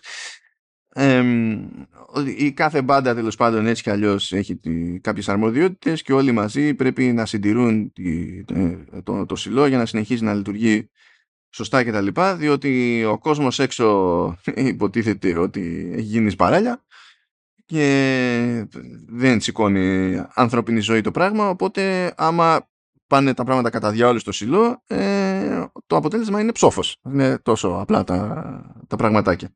Είμαστε σε μια φάση που έχουν, έχουν περάσει και καλά 140 χρόνια κάτι τέτοιο από μια τελευταία τέλος πάντων ανταρσία που έγινε κάποτε μια περίπου επανάστα ε, έχουν χαθεί τα ιστορικά αρχεία για το τι συνέβη πριν για από αυτό. Για λόγο όταν είπες 140 χρόνια θυμήθηκα Μισκούπρια μετά από 40 χρόνια έχουν πώς λέει τσιγκάνε με πεπόνια. Αφού είπες η Μισκούπρια να θυμίσουμε ότι και ο πρώτος τους δίσκος λεγόταν 30 χρόνια επιτυχίες. Απλά το αναφέρω ε, οπότε ο κόσμος γενικά εκεί δεν έχει ιδέα για πώς κατέληξαν οι άνθρωποι στο σιλό. Ε, ξέρουν μόνο ότι δεν μπορούν να ζήσουν έξω. Δεν, δεν έχουν αίσθηση της προϊστορίας. Υπάρχει και ε, αυτοί που έστησαν τα στυλό, ε, οι λεγόμενοι founders, οι ιδρυτές τέλος πάντων. Τα σιλό ρε, σιγά μην έστησαν και τα μολύβια. Τι, γιατί ήρθες εσύ εδώ; Να κάνεις ε, προπαγάνδα υπέρ της BIC. Γιατί, τι είπα, είπα στυλό. Ε, ναι. Εντάξει, παιδιά, τι να γίνει. είναι, είναι, είναι, είναι, Σάββατο και είμαι από υπερόρια. Λοιπόν. και μετά είσαι από ένα podcast το οποίο ήταν για τα Emmy και για τα Guild and Actor Strike και τώρα αναγκάζεσαι να κάνεις και δεύτερο για το σύλλογο. Ναι. ε, αντιμετωπίζονται τέλος πάντων οι δημιουργοί των ΣΥΛΟ ως ε, κάτι τέλος πάντων που έχει, πιάσει να, έχει φτάσει να έχει θρησκευτική βαρύτητα. Δηλαδή μνημονεύονται ε, συχνά, μνημονεύονται σε εκειδίες. Υποτίθεται ότι ε, οι προθέσεις τους έτσι όπως θα αντιλαμβάνεται ο κόσμος μετά από τόσα χρόνια άσχετα με το αν έχουν αλλοιωθεί ή όχι ε, είναι οδηγός για τα πάντα σε, και σε πρακτικό και σε κοινωνικό επίπεδο. Υποτίθεται ότι υπάρχει μια συνθήκη πάνω στην οποία στηρίζονται όλα αυτά ε, που εφάνταστα λέγεται συνθήκη. λέγεται pact. Αυτό τέλος. Ε, και, το, και φυσικά πρέπει να αρχίσουν να πηγαίνουν λίγο στραβά τα πράγματα. Βλέπουμε ότι ένας, ένας απαράβατος κανόνας υποτίθεται της συνθήκης αυτής είναι ότι αν κάποιος πει στα φωναχτά ότι θέλει να βγει από το σιλό δεν δικαιούται να αλλάξει γνώμη θα βγει από το σιλό. Τέλος. Άπαξ το πεις, βγαίνεις έξω. Αντιμετωπίζεται αυτό ως τελετουργικό υποτίθεται. Ε, σε εντείνουν εκεί πέρα, σε σφραγίζουν με ταινίες και τα λοιπά και καλά για να μην περνάει ο αέρας από το περιβάλλον, σου δίνουν εκεί οξυγόνο, κάθεται, στην ουσία είναι hazmat suit ε, με ένα level αυτοσχεδιασμού, ας το πούμε έτσι. και βγαίνεις έξω και υποτίθεται ότι όσοι βγαίνουν έξω καταλήγουν πάντα και καθαρίζουν τους φακούς των καμερών που φέρνουν εικόνα από έξω και δείχνουν γενικά σε οθόνες στους υπολείπους τη σαπίλα που επικρατεί απ' έξω. Και στο παρελθόν πολλοί έχουν υποστηρίξει ότι δεν θα κάνουν αυτή την κίνηση να καθαρίσουν γιατί ως ένδειξη επαναστα... Ε, ε, επαναστατικής διάθεσης, ας το πούμε έτσι. Ότι δεν θα ναι. κάνουν αυτό που κάνουν όλοι. Πάω να πεθάνω έτσι κι αλλιώς, πώς ασχολείται, τι με νοιάζει εμένα, αν είναι καθαρός φακός και τα λοιπά. Αλλά προκύπτει ότι ακόμα και αυτοί που λένε ότι δεν θα το κάνουν ποτέ, στο τέλος πάνε να το κάνουν; Και δεν ξέρει κανένας γιατί. Ενώ το πιστεύανε πριν ότι δεν πρόκειται κτλ. Είμαστε σε ένα τέτοιο περιβάλλον όπου έχουμε μια πολύ συγκεκριμένου μεγέθους κοινωνία πούμε, που λειτουργεί με ένα σετ κανόνων που και η ίδια κοινωνία δεν ξέρει ακριβώς γιατί προέκυψε αυτό το σετ κανόνων. Δηλαδή ναι, είναι το ζήτημα, είναι μην πεθάνουμε όλοι, αλλά πώς φτάσαμε εκεί, τι παίχτηκε, τι ακριβώς παίζει, τι παίζει έξω και τα λοιπά. Και όπως αντιλαμβάνεστε, είναι και αυτή μια κοινωνία. Μπορεί να είναι 10.000, αλλά έχει κάθε κοινωνία τα προβλήματά της. Εδώ είμαστε εδώ στα ανοιχτά και έχουμε flat earthers. Ναι, ισχύει. Οπότε γιατί να μην έχουν και εκεί πέρα τις δικές τους θεωρίες συνωμοσίας ε, με βάση στην πραγματικότητα ή και χωρίς. Είναι θέμα χρόνου πάντα να, προκύψουν, να προκύψει κάτι off, κάποιο, κάποια τριβή σε τέτοιο περιβάλλον και κάπως έτσι στην ουσία ε, προκύπτουν και τα γεγονότα του πρώτου επεισοδίου τα οποία δεν, δεν περιέγραφα αυτά γιατί το πρώτο επεισόδιο ε, σχεδόν στέκεται και ως αυτοτελές γιατί ξεκινάμε, σε ένα, ξεκινάμε μέσα στο σιλό ξεκινάμε με ένα συγκεκριμένο σετ χαρακτήρων βλέπουμε την κατάληξη αυτών των χαρακτήρων και στην ουσία η κατάληξη αυτού του επεισοδίου είναι που λειτουργεί ως όθηση για τα υπόλοιπα επεισόδια της σεζόν. Είναι, είναι κάπως έτσι. Αλλά ε, ε, λόγω αυτού του επεισοδίου στρεφόμαστε και σε άλλο βασικό σετ χαρακτήρων. Παρακολουθούμε άλλο βασικό σετ χαρακτήρων. Ε, δεν θα ήθελα να πω ακριβώς τι γίνεται σε αυτό το στάδιο με το πρώτο επεισόδιο γιατί ακριβώς για αυτό το λόγο διανοίγουν κάποια ε, κάποιες υποθέσεις που κλείνουν και όλα στο πρώτο επεισόδιο. Λέω να μην το κάψω από τώρα. Ε, αλλά να πούμε μια γενική εικόνα, να κάνω ένα γενικό σχόλιο επίσης για τη, για τη μουσική, γιατί δεν έχω να πω πολλά πράγματα εκεί. Και επίσης, και αυτό είναι για καλό, έχω πολύ λίγα πράγματα να πω για τη μετάφραση, οπότε καλό είναι να τα βγάλω από τη μέση νωρίς. Ε, αλλά να ξεκινήσουμε, first things first, να ξεκινήσουμε με μια έτσι γενική εντύπωση. Ε, θε, πες μας λοιπόν μια πρώτη γενική εντύπωση χωρίς spoiler Σταύρο και να μας, και να μας πεις, συγγνώμη, να μας πεις σε ποιο σημείο ήσουν στη φάση που αναρωτιώσουν αν θα πάθουμε την ίδια ζημιά με το 1899. Ε, να πω την αμαρτία μου δεν το, δεν το ένιωσα αυτό για κάποιο λόγο μου ήταν πολύ προφανές το σιλό. Δηλαδή το έβγαλα πολύ γρήγορα και κατάλαβα το τι παίζει. Ε, για ποιο λόγο; Διότι ε, η αλήθεια είναι ότι αφήνει κάποια πράγματα, ξέρεις, τα οποία δεν τα αναφέρει καν. Γκούχου γκούχου κάτι πόρτες. Ε, αλλά τώρα από εκεί και πέρα αυτό το οποίο ισχύει και βλέπω εγώ και αντιλαμβάνομαι ήταν το ότι χοντρικά το story το έβγαλε. Μπορούσα να το καταλάβω. Ήταν, είχε ακολουθήσει κάποια πράγματα τα οποία είναι ψηλοαναμενόμενα στον κόσμο του sci-fi και κάτι τέτοιου είδους και, τέτοιου στυλ, δηλαδή post-apocalyptic sci-fi. Τώρα, το, το τι θέλω να πω. Το Σιλό δεν ήταν. Δεν θα πω ότι ήταν κακό και ότι δεν την πάλεψα που το είδα. Αλλά απ' την άλλη είναι ένα καλό μέτριο σοου. Αυτό ένιωσα δηλαδή. Ε, ένα κάτι το οποίο μου φαινόταν πολύ περίεργο εμένα προσωπικά ήταν οι, οι ερμηνείες δεν είχα ερμηνείες που να πω πω, τι μαύρο χάλι είναι αυτό. Αλλά όλες οι ερμηνείες ήταν έστω και λίγο off. Ήταν off ρε παιδί μου. Δεν μπορούσα να καταλάβω για ποιο λόγο ξέρεις. Ήτανε έστω και αυτό το λίγο. Αυτό μου έκανε πολύ μεγάλη εντύπωση. Δεν είχα κάποιον ο οποίος να πω πω, πω αυτός έπαιξε καταπληκτικά, ήταν τρομερός. Εκτός από τέλος πάντων κάποια στιγμή τον, τον κύριο Χέτο Φαϊτή, ο οποίος είχε μία-δύο σκηνές οι οποίες είχαν περισσότερο έτσι τζέρτσελ. Θες να πεις ότι ξέρει να παίζει ο Tim Robbins? Ε, αλλά και απ' την άλλη νομίζω ότι και αυτός προσπάθησε να παίξει με οτιδήποτε είχε. Ε, ε, αυτό το οποίο θέλω να πω είναι ότι το σιλό έχει ωραίο lore. Και μετά πατάει πάνω σε αυτό το lore και δημιουργεί ένα mystery box. Το, το στείνει πολύ ωραία και πολύ γρήγορα από το πρώτο επεισόδιο. Ναι, ναι. Έχει και μετά πάνω σε αυτό αφού έχει ένα, ξέρεις, ένα ωραίο lore πρακτικά αυτό το οποίο κάνει στη συνέχεια κατ' εμέ είναι ότι κοιτάζει να κάνει ένα, ένα mystery box να φτιάξει. Τώρα, το τι ισχύει σε αυτές τις περιπτώσεις είναι ότι εγώ είμαι ok με αυτού του είδους τα lore όταν αρχίζω και, α, πώς να το πω, αποδέχομαι κάποια πράγματα. Δηλαδή κάποια πράγματα καταλαβαίνω ότι είναι sci-fi, καταλαβαίνω ότι είναι στο μέλλον και κάτι τέτοια. Αλλά υπάρχουν στιγμές στις οποίες λέω ποιος λογικός άνθρωπος ή ποια φυσιολογική ανθρώπινη κοινωνία θα έπαιρνε όλες αυτές τις επιλογές και θα στεκόταν.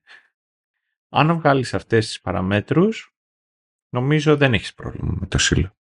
Αν προσπαθήσεις τώρα να το εξηγήσεις με την ε, λογική την οποία ε, έχουμε στον πραγματικό κόσμο και αρχίζεις και αναρωτιέσαι για πολλά πράγματα. Μέσα. Κοίτα, βέβαια, όταν μιλάμε για μάζες, έτσι, ε, η, η, απλή λογική δεν είναι αυτονόητο φαινόμενο. Δηλαδή, δε, δεν θέλει, αν αυτό είναι το ζήτημα, δεν χρειάζεται υπερπροσπάθεια για suspension of disbelief, διότι ζούμε άπειρη βλακεία σε πιο λογικές κοινωνίες, πιο λογικά οργανωμένες κοινωνίες, δηλαδή έτσι κι αλλιώς. Αλλά για να καταλήξω είναι ok. Δηλαδή δεν πέρασε και άσχημα. Ίσως με χάλασε λιγάκι που, που δεν, ε, δεν είχα αυτό το μυστήριο ε, από εκεί και πέρα όμως ε, δεν μπορώ να πω ότι ενοχλήθηκα κιόλας. Και νομίζω για, τους, για πω, διαφορετικές συνθήκες ή για το περισσότερο κόσμο δηλαδή θα περάσει καλά. Δεν είναι δηλαδή ότι θα κακοπεράσει. Το intro του είχε Τσέρτσελ, είχε και ένα ενδιαφέρον. Και ένας από τους λόγους ήταν ότι για, μου θύμισε αρκετά για κάποιο λόγο το, πώς το λένε, το Westworld. Ε, οπότε ξέρεις, σκέφτηκα και όλες και το Westworld, μελαγχολία λιγάκι. Μετά αναρωτιόμουν και αυτοί αν, τα, αν ξέρεις κάπου πάθανε κοτζίμα και ξαφνικά φανταστήκανε ότι κάνουν, ξέρεις, τέχνη για τη τέχνη αλλά από εκεί και πέρα, OK. Okay. Με σένα, πώς σου φάνηκε; Λοιπόν, ε, εγώ ε, να πω ότι πέρασα πολύ καλά σίγουρα με το πρώτο επεισόδιο. Θεωρώ ότι ο ρυθμός, η, ρο, η ροή του πρώτου επεισοδίου έπρεπε να έχει γίνει μια προσπάθεια να συντηρηθεί και προχωρώντας. Ε, δηλαδή από τα 10 επεισόδια δηλαδή, θα, το, θα, το έκανα λίγο, δηλαδή θα το έκανα 8 ξέρω διότι υπάρχουν και μερικοί χαρακτήρες περιφερειακοί που πραγματικά είναι περιττοί. Δεν προσφέρουν τίποτα. Είναι, δηλαδή μπορείς απλά να τους βγάλεις από εκεί και δεν λες τίποτα. Ναι, ισχύει. Αυτό βέβαια συμβαίνει αναδιαστήματα και όταν είναι μεταφορά από βιβλίο, κατάλαβες. Επειδή το βιβλίο έχει άλλη, έχεις άλλη απλά. Ναι, βέβαια. Αλλά όταν κάνεις την προσαρμογή δεν αναγκάζει κάποιος. Δηλαδή δεν έχεις να κοίταξε να δεις σίγουρα θα βάλεις και αυτό το χαρακτήρα. Δηλαδή έχεις το περιθώριο να πειράξεις πράγματα. Μικρό fun fact και σου, και σου επιτρέπω να και δεν σε διακόπτω άλλο. Η, ε, ένας τέτοιος χαρακτήρας είναι η Drummer στο τηλεοπτικό Expanse η οποία αποτελείται από, από τουλάχιστον δύο χαρακτήρες στα βιβλία. Οπότε, γιουχού, καρατζή. Λοιπόν, βγαίνει παιχνίδι της Telltale, της νέας Telltale, ε, πώς λέμε Πανιόνιος, νέος Πανιόνιος, τέτοια, Α, τέτοιο ναι. φαινόμενο. Ε, για το The Expanse που συνδέεται με τα τηλεοπτικά και πρωταγωνιστεί drummer. Είναι, βγαίνει σε καμιά δεκαριά μέρες. Οπότε μ, τρίβω κάτι χεράκια εγώ εκεί και ελπίζω. Αμ, ε, ακόμα και στο πώς χώνεται στην όλη φάση ο, ο ρόλος της Ferguson ας πούμε έχει αλλάξει σε σχέση με τα βιβλία που είναι ο, παίζει την Juliet δεν είναι ότι αλλάζει γενικά το arc αλλά το μπάσιμο είναι διαφορετικό ας πούμε δηλαδή μπορείς να πειράξεις δεν σου λέει κανένας όχι αυτό θέλω να πω Α, λοιπόν ε, εμένα σε γενικές γραμμές μου άρεσε το cast ε, είμαι πιο θετικός από σένα για τις ερμηνείες Καλά, δεν ήθελα και ε, προσπάθεια με τον Ογέλοβο και τη Ρασίντα Τζόνς στο άνοιγμα. Η αλήθεια είναι. ε, θεωρώ, προς, από τη δική μου την πλευρά, θεωρώ ότι η Ferguson θα πήγε μια χαρά. Ε, έχω, ο, εντάξει, ο, ο, Tim, Romo, ο Tim Robbins, ε, εγώ τον βλέπω και τι παθαίνω. Λέω, τον αφήσανε να ξαναπέξει. Πάλι καλά. εγώ αυτό παθαίνω. Ε, ο, ε, ε, ψιλοενδιαφέρουσα επιλογή ήταν ο Common από την άποψη ότι δεν, δεν έπαιξε κάτι ιδιαίτερο. Γενικά δεν περιμένεις φοβερά πράγματα από τον Common. Αλλά ταυτόχρονα με έπεισε ότι το προσπάθησε. Δεν το είδε. ναι, ναι, ναι. Συμφωνώ ότι προσπάθησε, προσπάθησε. Ισχύει. Απλά, απλά ως paycheck. Ενώ σε άλλες περιπτώσεις που τον έχω πετύχει, ας πούμε, ήταν. Ε, ξέρεις, είναι. Α, α, άντε, άντε να περάσει η ώρα να σχολάσουμε. Είναι, εδώ μου φαίνεται ότι το πήρε λίγο πιο ζεστά παρότι το ταβάνι του τέλος πάντων δεν είναι σε κανένα φοβερό ύψος και τα λοιπά. Η χάρη του Walter που είναι, είναι καλή ήταν άκυρη γενικά εδώ σαν φάση. Δηλαδή ε, καλή εννοώ γεν, ε, εκτός του Σιλό εδώ ούτε ο ρόλος μου κάτσε ούτε τίποτα. Έχουμε και τέτοια. Έχω, έχουμε μερικά περιφερειακά της περίεργα. Θέλω να κάνω μια στάση στον Will Patton γιατί ο Will Patton ε, τον, τον, τον έβλεπα που έχει, έχει μια τάση ξέρω, των χρόνων είναι να κάνει τον στρατιωτικό, το, το όργανο της τάξης, γενικά ρε παιδί μου, σε διάφορες μπάντες. Και συνειδητοποίησα βλέποντας το σύλλο ότι μου θύμιζε μια άλλη σειρά που εκεί δεν είχαμε ακριβώς να κάνουμε mystery box αλλά το ζήτημα ήταν ότι είχαμε ένα μάτσο, είχαμε έναν ξεκάθαρο κίνδυνο αλλά πολύ λίγη πληροφορία για το ποιόν του κινδύνου. Είχε να κάνει με εξωγήινους αυτό, ρε παιδί μου. Αλλά βασιζόταν Mm. σε αυτό, στο ότι κα, κατανοούμε πολύ λίγα πράγματα για αυτό που αντιμετωπίζουμε. Υπήρχε μια σειρά λοιπόν που κράτησε για αιώνες. Ε, στη πλάκα-πλάκα πόσες σειρές ήταν, για να, πόσες, ε, πόσες σεζόν ήταν. Είναι πέντε, πέντε σεζόν. Το Falling Skies, αυτό είναι που λέμε τους εξωγήινους, Μμμ. μου έβγαλε τέτοιο feel που είχε τέτοιου είδους ανισορροπίες που είδα και στο σιλό ας πούμε, σε ρυθμό και τέτοια, αλλά σε βάθος χρόνου κατάφερνε και μου πουλάγε τους, τους χαρακτήρες. Ότι του, τουλάχιστον είναι, είναι, είναι αρκετά συμπαθής ώστε να μην μπορώ να τους ξεγράφω. Βέβαια, αυτοί είχαν πέντε σεζόν περιθώριο να το κάνουν. Δεν είμαστε την πρώτη, οπότε σχετικό. Κρίστο, πώς θα πάει. Αλλά τ- και εκεί είχε μεγαλύτερο ρόλο, αλλά παρόμοιας λογικής ρόλο ο, ο Will Patton. Και μιας και είπα για το Falling Skies που το θυμήθηκα, ε, θέλω να πω ότι αν γαργαλάει κάποιον το σιλό σαν στυλ, παρότι επίσης εδώ η θεματική είναι διαφορετική σε αυτό που θα πω, το μοτίβο είναι ίδιο ε, και θα πω για πολλωστή φορά ότι κάποιος σε αυτή τη ζωή πρέπει να δει το Helix, έστω την πρώτη σεζόν. Η δεύτερη σεζόν είναι λυπηρή. Ε, ο, εντάξει, όχι super duper λυπηρή, αλλά λυπηρή. Η πρώτη σεζόν είναι σόι. Μμ. Είναι sorry. Αυτό που δεν, μπορεί να σας θυμίζει κάτι ανάλογο του σιλό και δεν πρέπει δηλαδή, και καλό είναι να μην, δηλαδή ξέρω εγώ θυμάσαι Under the Dome το Σταύρο; Και εκεί, μο- πρώτη σεζόν, πρώτη, δεν αγγίζουμε μετά. Ουφ. το, μπορεί να το έχω ξαναπεί, ε. Μπορεί να το έχω ξαναπεί και στο Showrunners.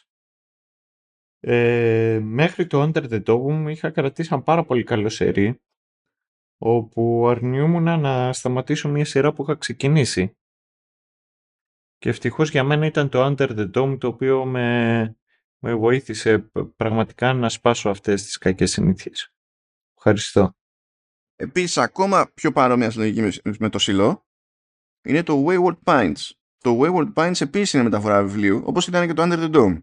Και τι, ό,τι έγινε με το Under the Dome, που ε, όχ, πήγε πολύ καλά η πρώτη σεζόν, αλλά καλύψαμε τα γεγονότα του βιβλίου πακέτο, πρέπει να γεννήσουμε κάτι άλλο, και όσο πήγαινε εξεφτιλιζόταν. Αυτό φαντάστο, όπως το έζησε στο περίπου, ας πούμε, Σταύρο, πιο συμπυκνωμένο ακόμη, στο Wayward Pines. Η πρώτη σεζόν πατάει πάνω σε βιβλίο και είναι όντως καλή σεζόν και μιλάμε τώρα, άκου, άκου cast, Matt Dillon, Carla Κουτσίνο, Toby Jones, Σάνιν Σόσαμον, Juliette Lewis, Melissa Leo, Terence Howard. Δηλαδή υπάρχει αυτό. Πρώτη σεζόν τη βλέπεις και λες ναι, ναι αποδέχομαι. Φυσικά και θα δω τη δεύτερη σεζόν. Η δεύτερη σεζόν που δεν έχει source material είναι από τα χειρότερα πράγματα που έχω δει ποτέ στη ζωή μου. Δηλαδή σκέψω αυτό που σε τσάντισε στο Under the Dome που όντως ήταν σαπίλα. Η δεύτερη σεζόν του Wayward Pines είναι ακόμη χειρότερη. Από τα χειρότερα του Under the Dome. Και αυτό δεν περίμενα να, να είναι πολύ εύκολο να συμβεί. Αλλά συνέβη. Ναι. Πατάνε πα... όλα αυτά, όλα αυτά πατάνε παρόμοια κουμπιά και όλα αυτά ε, με εξαίρεση το Falling Skies που κρατάει ένα επίπεδο όχι πολύ ψηλό αλλά τουλάχιστον είναι σταθερό στη σεζόν που έχει όλα αυτά τα άλλα που είπα είναι μια χαρά στην πρώτη σεζόν και κλαίμε από εκεί και πέρα. Να δούμε πού θα πέσει το σιλό προχωρώντας στη, στη δεύτερη σεζόν. Οπότε θα ήθελα λίγο πιο σφιχτό ρυθμό, θα ήθελα να κοπούνε χαρακτήρες γιατί πραγματικά είναι, ε, ε, είναι πιο κομπάρσοι και από κομπάρσους σε, σε κάποια φάση. Ε, μ' άρεσε το, το lore επίσης, μ' άρεσε το, δηλαδή στήθηκε ωραία αποτελεσματικά και γρήγορα, δηλαδή το world building ήταν, ήταν ωραίο. Ε, θα ήθελα να εξερευνηθεί λίγο παραπάνω. Ε, σε πράγματα που δεν επηρεάζουν και καλά μέσα την μπλοκή. Αλλά νομίζω σήκωνε λίγο παραπάνω. Ε, να σου πω την αλήθεια, ε, είχα φανταστεί και εγώ από νωρίς πράγματα για το που όντως βγήκανε στο τέλος. Απλά υπήρχε ένα συγκεκριμένο κομμάτι στο τέλος που εκείνο δεν το είχα υποθέσει από νωρίς. Το υπέθεσα πιο προς το τέλος. Τώρα θα το πούμε εδώ γιατί είναι κρίμα στη, στην όλη φάση. Ε, θα αφήσω εδώ τη γενική εντύπωση. Να κάνω μια ερώτηση και μετά να πιάσουμε τα spoilers. Ο ηθοποιός που παίζει τον Barnes δεν σου θύμισε ένα τον Καρίδη. Κάτσε ποιον Barnes, τον Marnes θες να πεις. Το Marnes, ναι. Ε, αυτός είναι ο Will Patton που λέω που τον ξέρω από Ναι, δεν σου θύμισε τον Καρίδη. Ε, ναι, αλλά στο πιο πάφι, στο πιο... Ναι, στο, το θυμάσαι το κλειδί με το Φιλιππίδη. ε, ήμουν φαν εκείνη τη σειρά, αυτό έχω να πω. Και εγώ ήμουν φαν εκείνης της σειράς και δεν ξέρω, ήταν original. Ναι, ήταν από τις πρώτες απόπειρες που έκανε το Star, που είχε περάσει χρόνια στο να σπρώχνει σειρές ταινίες Warner και είπε σε κάποια φάση να κάνουμε και εμείς το δικό μας. Ναι. Και ήταν από τα πρώτα εκεί πέρα. Καλές εποχές, καλές εποχές. Και άλλες εποχές και για τον Πέτρο Φιλιππίδη. ναι, ναι.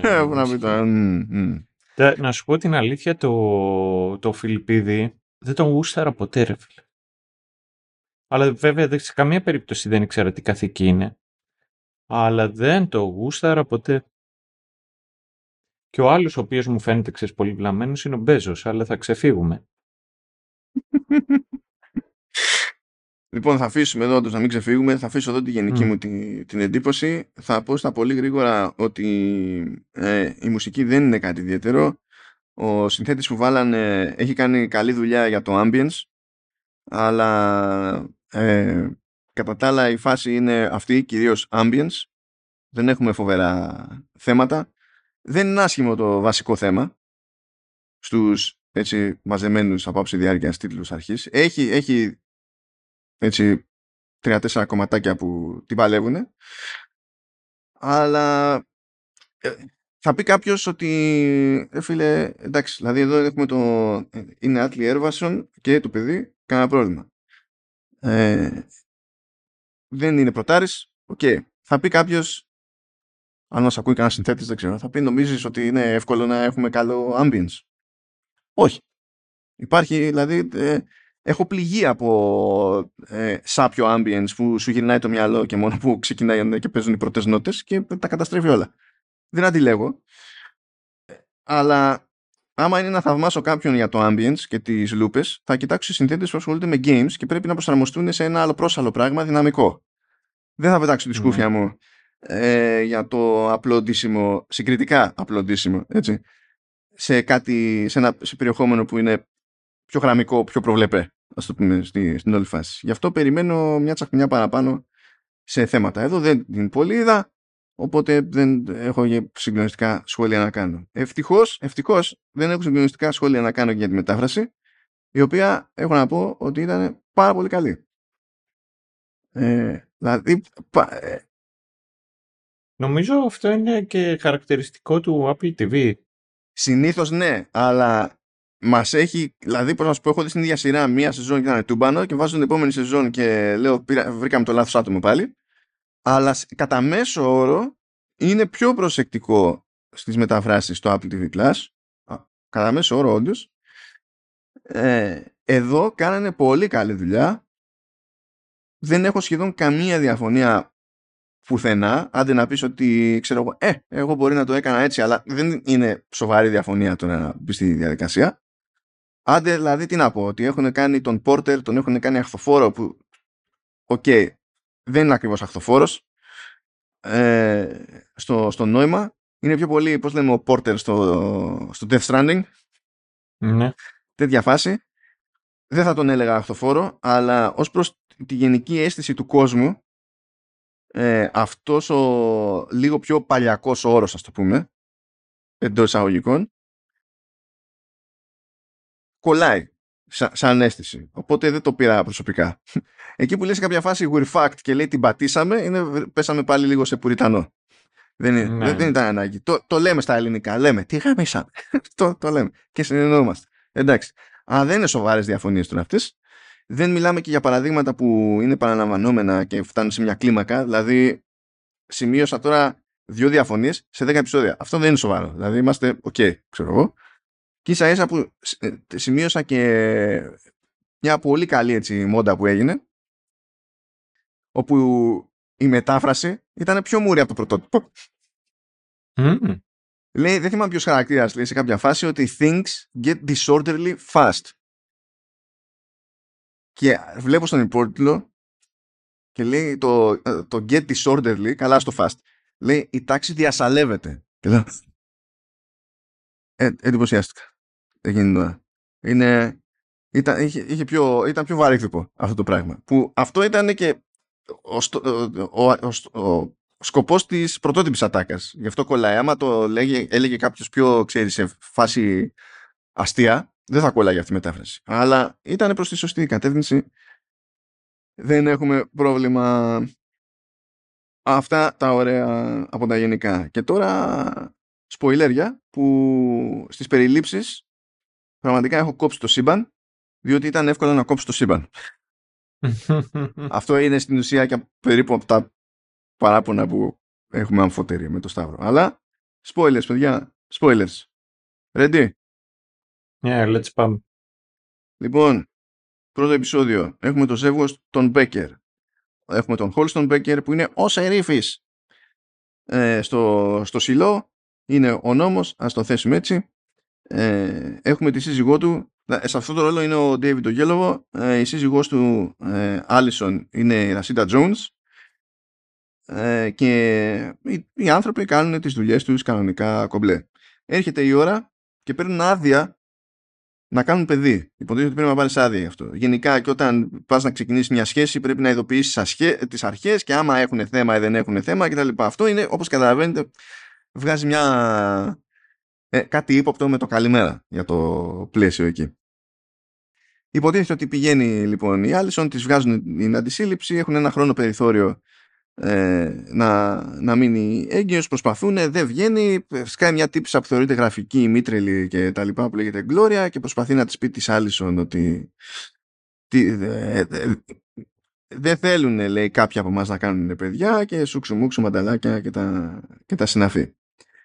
Εν τω μεταξύ μπλέκει η Άλισον ε, ύστερα από κλίση ενός ε, George που είναι κομπιουτεράς ας το πούμε έτσι ε, να ασχοληθούν τέλος πάντων με κάτι μυστήρια αρχεία εκεί πέρα. Μπλέκουν με ένα σκληρό δίσκο που δεν ξέρει κανένας ποια είναι η προέλευσή του. Προσπαθούν να, το, να ανοίξουν τα αρχεία κτλ.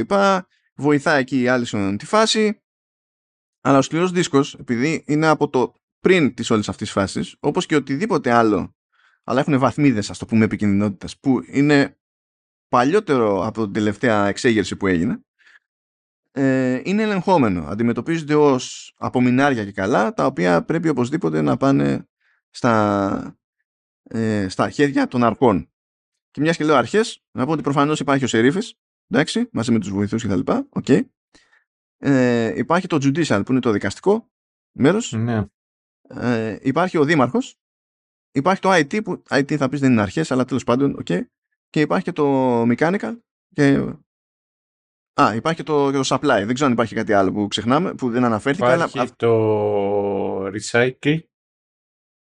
Α, ναι, αυτό δεν, είναι, δεν θεωρείται μέρος του. Δεν ξέρω αν θεωρείται μέρος του supply του mechanical. Τέλος πάντων, ναι, υπάρχει και το, και το Ναι, recycling. Αυτό και με, ε, υπάρχει μετά maintenance. Σωστό και αυτό, που δεν εμφανίζεται ποτέ. Μόνο, όλο υπονοείται η ύπαρξή του. Έχει την πλάκα του. Μμμ. αυτό. Hm. Α, για- λένε το μεταξύ ότι όταν το maintenance λέει πρέπει να έρθουμε να σας φτιάξουμε αυτό που έσπασε και τα λοιπά, λέει ότι καλή φάση, αλλά καλό λέει να μην αμφισβητούμε ποτέ το maintenance. Και λέει καλά τι είναι ρε φίλε. ε, τέλος πάντων, οκ. Ε, όπως καταλαβαίνετε, ένας σκληρός δίσκος όλο Ε, αρχεία sex από... workers δεν είχε που μου κάνει εντύπωση. Όπα, όπα. Δε- Μην ξεχνιόμαστε, ε, είμαστε σε Apple TV Plus. Α, συγγνώμη, δεν πιστεύουν σε αυτά. Συγγνώμη, Στην συγγνώμη. ύπαρξή τους δεν πιστεύουν ή στις υπηρεσίες; Όχι, ναι, απλά κάνουμε, λέω ότι, ε, πώς να σου πω, μπορούν να ασχοληθούν άλλοι με αυτά τα θέματα. Δεν είναι ανάγκη να ασχοληθούμε εμείς. Εμείς είμαστε... Μμμ. Δεν θα αποφύγουμε γενικά και όριστα τη μαυρίλα, αλλά κάποια πράγματα θα τα αποφύγουμε. Τώρα, άντε βγαλάκι. Μμμ. Δηλαδή αυτό είναι που έχουν κολλήσει λίγο Disney, Ναι, ναι, αυτό βλέπω. Αυτό, αυτό, αυτό. είναι αυτό. Ενώ σε άλλα θέματα έχουν κολλήσει λίγο HBO, ως προς το στυλ με το οποίο διαλέγουν κάποιες παραγωγές ώρες-ώρες, αλλά στη- σε θεματικές έχουν, πάθει, έχουν κολλήσει μια ιδέα Disney. Και το οποίο δεν είναι περίεργο γιατί έχουν δεσμούς. Οπότε, πακέτο. Ναι.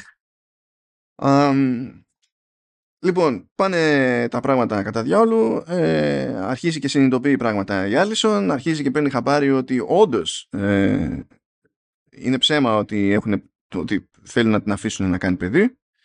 Ε, το αποδεικνύει με το δύσκολο τρόπο και στην πάρτη της, διότι πηγαίνει και ξεριζώνει την αντισύλληψη που υποτίθεται ότι της είχαν βγάλει μόνη της, χεράτα, το οποίο ήταν μ, πακέτο. Ε, ε, ε, από ό,τι έχει προλάβει να διαβάσει που δεν ξέρουμε τι είναι από τα αρχεία συνειδητοποιεί ότι κα- κάποια ψέματα λένε για τη φάση που επικρατεί έξω και τρώει σήμα και λέει θέλω να βγω έξω. Φ- Ο Χόλστον ε, φλ- φλιπάρει γιατί σου λέει χάνω τη σύζυγό μου ας πούμε θα βγει έξω και θα πεθάνει. Ε, αλλά παρόλα αυτά γίνεται αυτό το πράγμα την ετοιμάζουν βγαίνει έξω ε, είχε πει ότι δεν θα καθαρίσει τελικά καθαρίζει κάθονται όλοι και παρακολουθούν είναι Όλοι event είχε πει ότι πιστεύω ότι απ' έξω είναι κομπλέ. ναι Άμα είναι όντως κατά, ε, δεν θα καθαρίσω. Αλλά άμα είναι κομπλέ θα καθαρίσω. Και κάνει αυτό το πράγμα για να δείξει στον Χόλστον στην ουσία γιατί οι υπόλοιποι δεν το ξέρανε ότι έξω είναι κομπλέ μας λένε ψέματα ξέρω εγώ αλλά προχωράει παρακάτω αρχίζει και δεν νιώθει πολύ καλά σκοντάφτει, ξανασηκώνεται προχωράει λίγο παραπέρα ψοφάει τέλος γεια σας Ούψη. Α, Είμαστε στο πρώτο επεισόδιο ακόμα. Δύο χρόνια περνάνε υποτίθεται. Εξακολουθεί να είναι σε ρήφη ο Χόλστον. Ε, ο Τζόρτζ εκεί από ο, ο κομπιουτεράς ε, βρίσκεται νεκρός. Φαίνεται να αυτοκτόνησε. Έκανε, έριξε φούντο. Και γνωρίζουμε την Τζουλιέτ που είναι από το Mechanical που ε, ήταν το αμόρε στην ουσία του Τζόρτζ και επιμένει ότι ο Τζόρτζ δεν θα κάνει ποτέ κάτι τέτοιο. Ε, αποκλείεται να αυτοκτόνησε. Είναι, είναι δολοφονία και κάνει ό,τι μπορεί τέλος πάντων για να χώσει τον Χόλστον να το ερευνήσει. Δηλώνει τον εαυτό της ως μάρτυρα και καλά. Εγώ προσωπικά δεν είμαι σίγουρος ότι η Juliet είναι mechanical γιατί είναι όσο IT engineer είναι ο πατέρας μου. Όταν είναι αργό υπολογιστής απλά τον χτυπάει. Το ίδιο κάνει και αυτή με το generator. Αυτό είναι το ένα. Και μετά όταν χρειάζεται ναι, πρακτικά να ξέρεις να να κάνει μια, actual, μια πραγματικά εκεί επισκευή στο, στο μηχάνημα ή παίρνει τη μάνικα. Καλά τη μάνικα την πήρε γιατί θα ψινόταν ρε.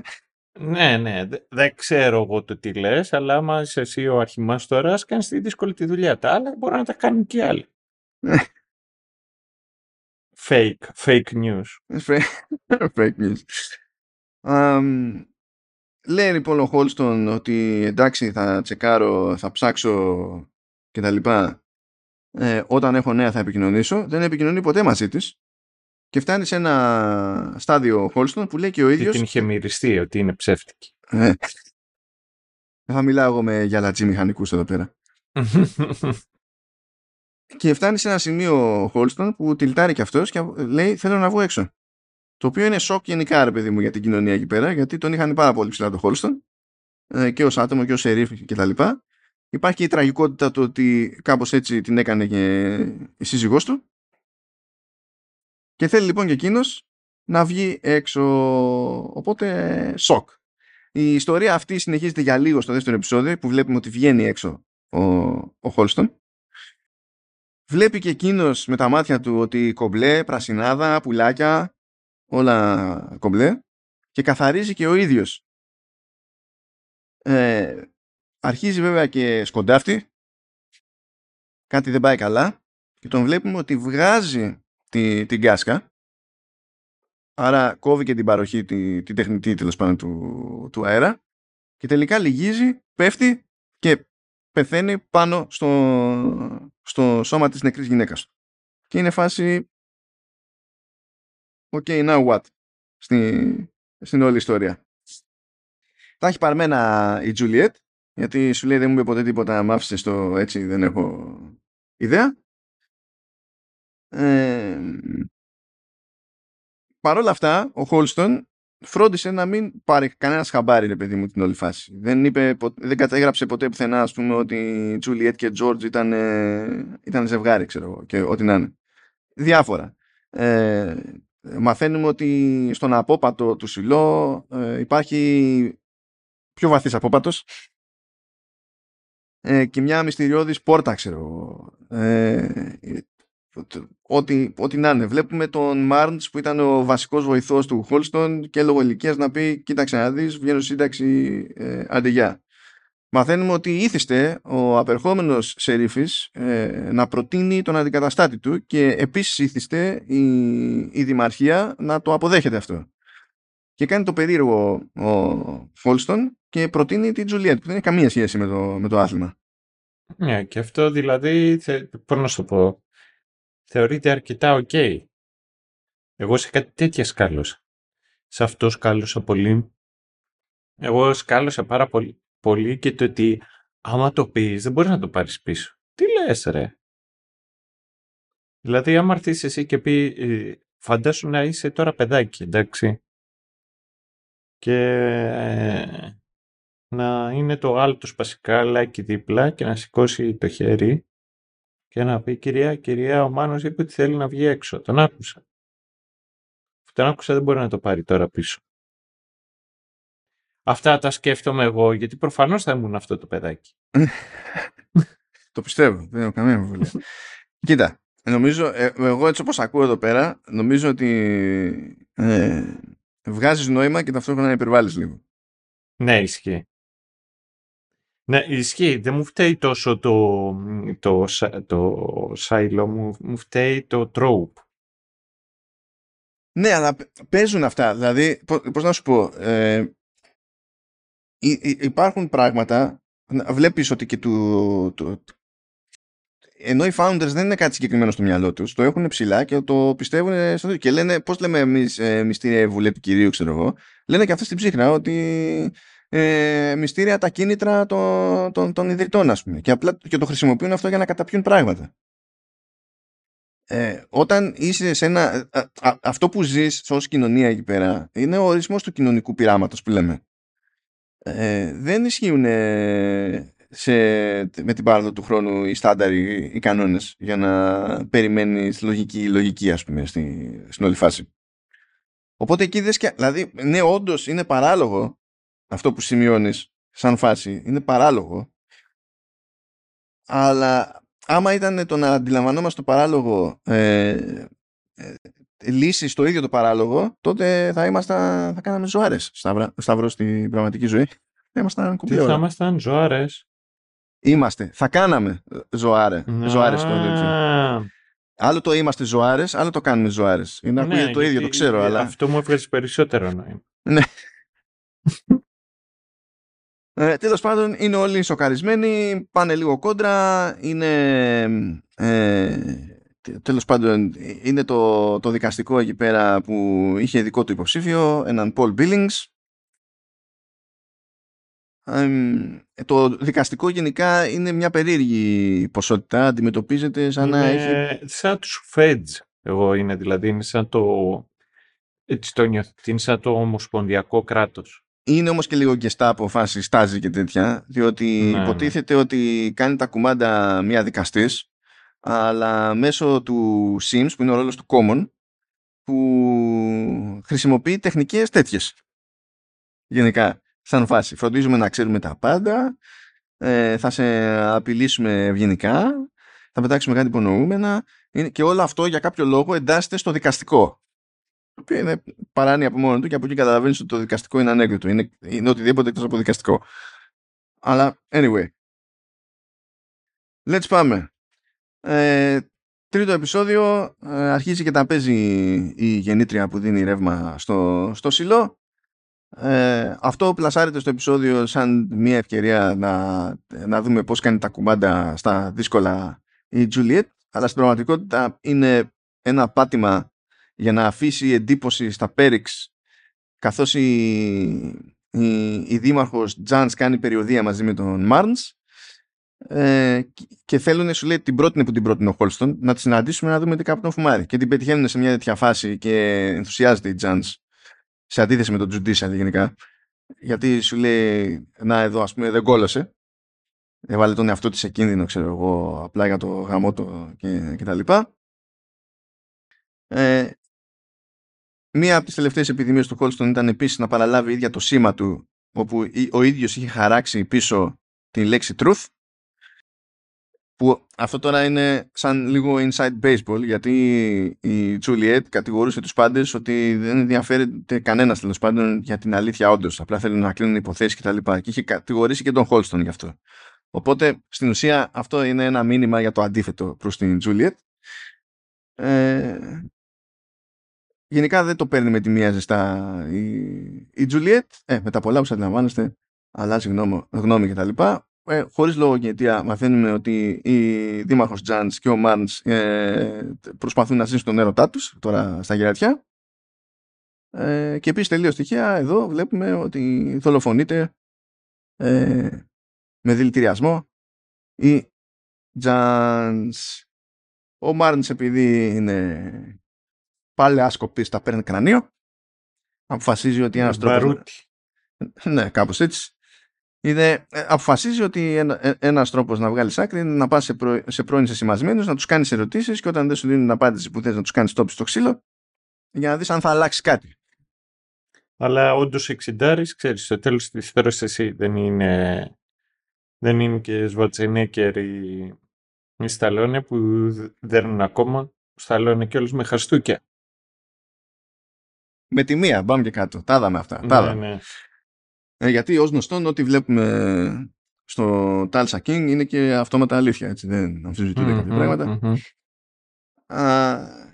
η Jules προσπαθεί να τα βρει και με το Mans, λέει... Ε, του, ανταλλάζουν λίγες πληροφορίες, καταλαβαίνει ότι ο Marnes θέλει να καταλάβει τι έγινε, ποιος έφαγε τη Jahns. Η Juliet λέει ότι κοίταξε θα σε βοηθήσω εγώ με αυτό. Βοήθησε με εσύ με την υπόθεση του George που είναι ο πρώην μου που επιμένω ότι δεν αυτοκτόνησε κτλ. OK, okay, μπράβο. Έχουμε και λίγο backstory εκεί από την παιδική ηλικία της Juliet. Βλέπουμε τέλος πάντων ότι ε, η Juliet ήταν τον Mids, δεν ήταν τον, ε, τον Down Deep που λέμε, όπου είναι και το, και το Mechanical. Ναι, ήταν bottom feeder. Ναι. Ήταν, ήταν τέτοιο. Ήταν, ήταν άλλο μυθικό, σύγχρονο μυθικό τέρας, ήταν της αστικής τάξης. Ναι. Αυτό. Θα μου πεις η αστική τάξη δεν είναι, αλλά η λεγόμενη μικρομεσαία αυτή είναι. η, η Μ' μεσαία αρέσει τάξη. όχι ας το πούμε. μεσαίη, μικρομεσαίη, δεν υπάρχει κάτι άλλο. Ναι, ναι, ναι. Ε, λοιπόν, οκ, εντάξει, μπράβο. Ε, και βλέπουμε ότι είχαν κάτι θέματα εκεί με, του, με τους γονείς ε, και η μάνα αυτοκτόνησε οπότε το- τα παίρνει αυτά πιο βαριά ακόμη ο πατέρας είναι γιατρός αλλά έχει να του μιλήσει 20 χρόνια γιατί τον έχει στην μπούκα και τα συνάφη Και κάποτε έκανε και τον Batman. Και πιο πριν ήταν ε, ο, ο Lord ε, Friendzone. Ναι, ισχύει. Εδώ πέρα εντωμεταξύ, καλά, δυστυχώς για αυτόν έχει κάνει και villain, ξέρω εγώ, σε κινηματογραφικό Resident Evil. Είναι, έχει διάφορα low points αυτός ο ηθοποιός, ενώ κατά τα άλλα τον έχω σε μια κάποια εκτίμηση. Ναι, έχει πολλά low points και μετά νόμιζες ότι το, πιο χαμ- το πιο το χαμηλότερο low point που είχε ήταν ότι έπαιζε το Slaver ε, Cockboy της Daenerys. Ε, Εδώ μεταξύ, τον είχα συνηθίσει να μιλάει με τέτοιο στυλ και με αυτόν τον τόνο στη φωνή, που όταν πρώτο άνοιξε το στόμα του εδώ στο σιλό, ε, ε, δεν μπορούσα να καταλάβω τι, τι συνέβαινε. Ε, Ναι, ναι. Περθεύτηκα μόνος μου. Ε, Έχει πολύ, έχει πολύ μυστήρια προφορά, δηλαδή λες ότι ε, εντάξει δεν είναι βρετανική προφορά, αλλά you know what, δεν ξέρω κιόλας και το τι είναι. Ναι, είναι, είναι μυστήριο. Ε, λοιπόν, ε, γνωρίζουμε τη, τη γραμματέα που, του Χόλστον που είναι πλέον η γραμματέας του, ε, της Τζούλιετ και το λέω αυτό διότι είναι ένα ε, ό,τι πρέπει παράδειγμα παντελώς άχρηστου χαρακτήρα. Ναι, ισχύει. Εμφανίζεται μία φορά για να μας πει ότι δεν την πάει τη Τζουλιέτ, δεν την εμπιστεύεται. Εμφανίζεται άλλη μία φορά για να μας πει ότι «Α, τελικά, ε, μάλλον σε παρεξήγησα, αλλά και πάλι φεύγω διότι είχα ζητήσει μετάθεση. Γεια». Το, το μοναδικό πραγματικά ρόλο τον οποίο μπορώ να πιστέψω ότι τον χρησιμοποιεί, ότι ξέρεις είχε, ήταν για να έχουμε και κάποιον ε, ε, ασιατικής καταγωγής. Από ασιατικής καταγωγής. Μα ήταν, ήταν ε, βασικά ήταν ένα μίξ περίεργο. Φιλιππίνο, Τέτοιο πρέπει να ήταν. Ναι, δεν δε, δεν ξέρω, αλήθεια. Που την έχω πετύχει, τη, κάπου την, την, την ξέρω τη φάτσα εντωμεταξύ. Σαν την ε, Μπέτη η άσχημη ήταν. Άγγλη Μπέτη. Ό- όχι, ρε, δεν ήταν σαν τη... τέτοια. Ε, Εντάξει, η σειρά λέγεται έτσι. Δεν τι είναι. όχι, λέω, κατάλαβα, λες για την ηθοποιό, χαίρομαι πολύ, αλλά... Ε, εν τω μεταξύ, ακόμα και στη, και στη ρημάδα τη λίστα εδώ πέρα με το τέτοιο δεν βγαίνει... Δεν βγαίνει άκρη. Τέλος πάντων. Γιατί είναι τώρα ρολάκος αυτός, αντί να την, να την πετύξει εδώ πέρα. Τέλος πάντων. Anyway. Πάμε, πάμε παρακάτω. Η Juliet συνειδητοποιεί ότι πρέπει να βρει κάποιον ρημάδι σκληρό δίσκο. Ε, τουλάχιστον βρίσκει τον φάκελο που κρατούσε ο Χόλστον ξεχωριστά κρυμμένο για την υπόθεση του George για να μην τον πάρουν και τελείως χαμπάρι.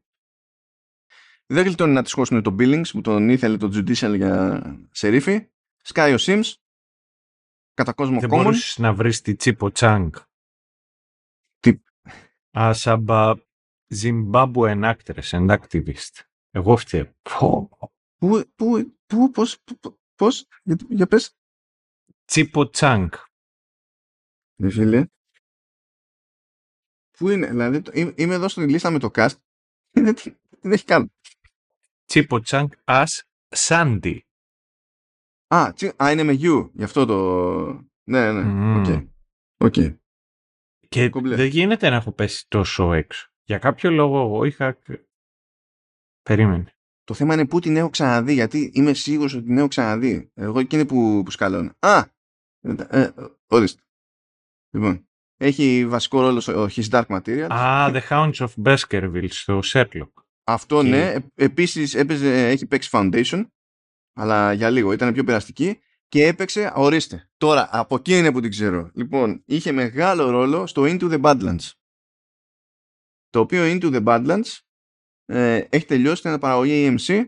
Το προτείνω σε οποιονδήποτε, σε οποιονδήποτε ε, ήλπιζε να δει κάτι τύπου Mortal Kombat τηλεοπτικά και να είναι σόι. Και αν μου πει κανένας, ναι, μα είχαμε, τη, τι είχαμε παλιά σειρά τη, τη- τηλεοπτική που ήταν εντάξει Mortal Kombat. Όχι. Το Into the Badlands είναι καλύτερο. και ε, έχουν πάρει στα σοβαρά τις χορογραφίες, στα αλήθεια, το οποίο δεν είναι και περίεργο γιατί πρωταγωνιστής ε, είναι ο Ντάνιελ Γου. Ε, οπότε δυστυχώς παίζει και ένα παλικάρι εδώ πέρα που το όνομά του δεν μπορώ να το πάρω ποτέ σοβαρά, το πραγματικό του όνομα. Λέγεται Aramis Knight. Το Knight με K, όπως υπότης. Aramis Knight. Είναι αυτόματα obnoxious και δεν φταίει καν γιατί αυτός το διάλεξε. Όχι. Όχι. Ναι, το διαλέγει γιατί πρέπει να κάνεις register στο guild και άμα μπορείς να το αλλάξεις αν θέλεις. Οπότε... Ναι, αλλά αυτός ναι, ξεκινήσει από πολύ μικρός Μπορεί να διαλέξει ένα άλλη για την πάρτι. Ποιος ξέρει.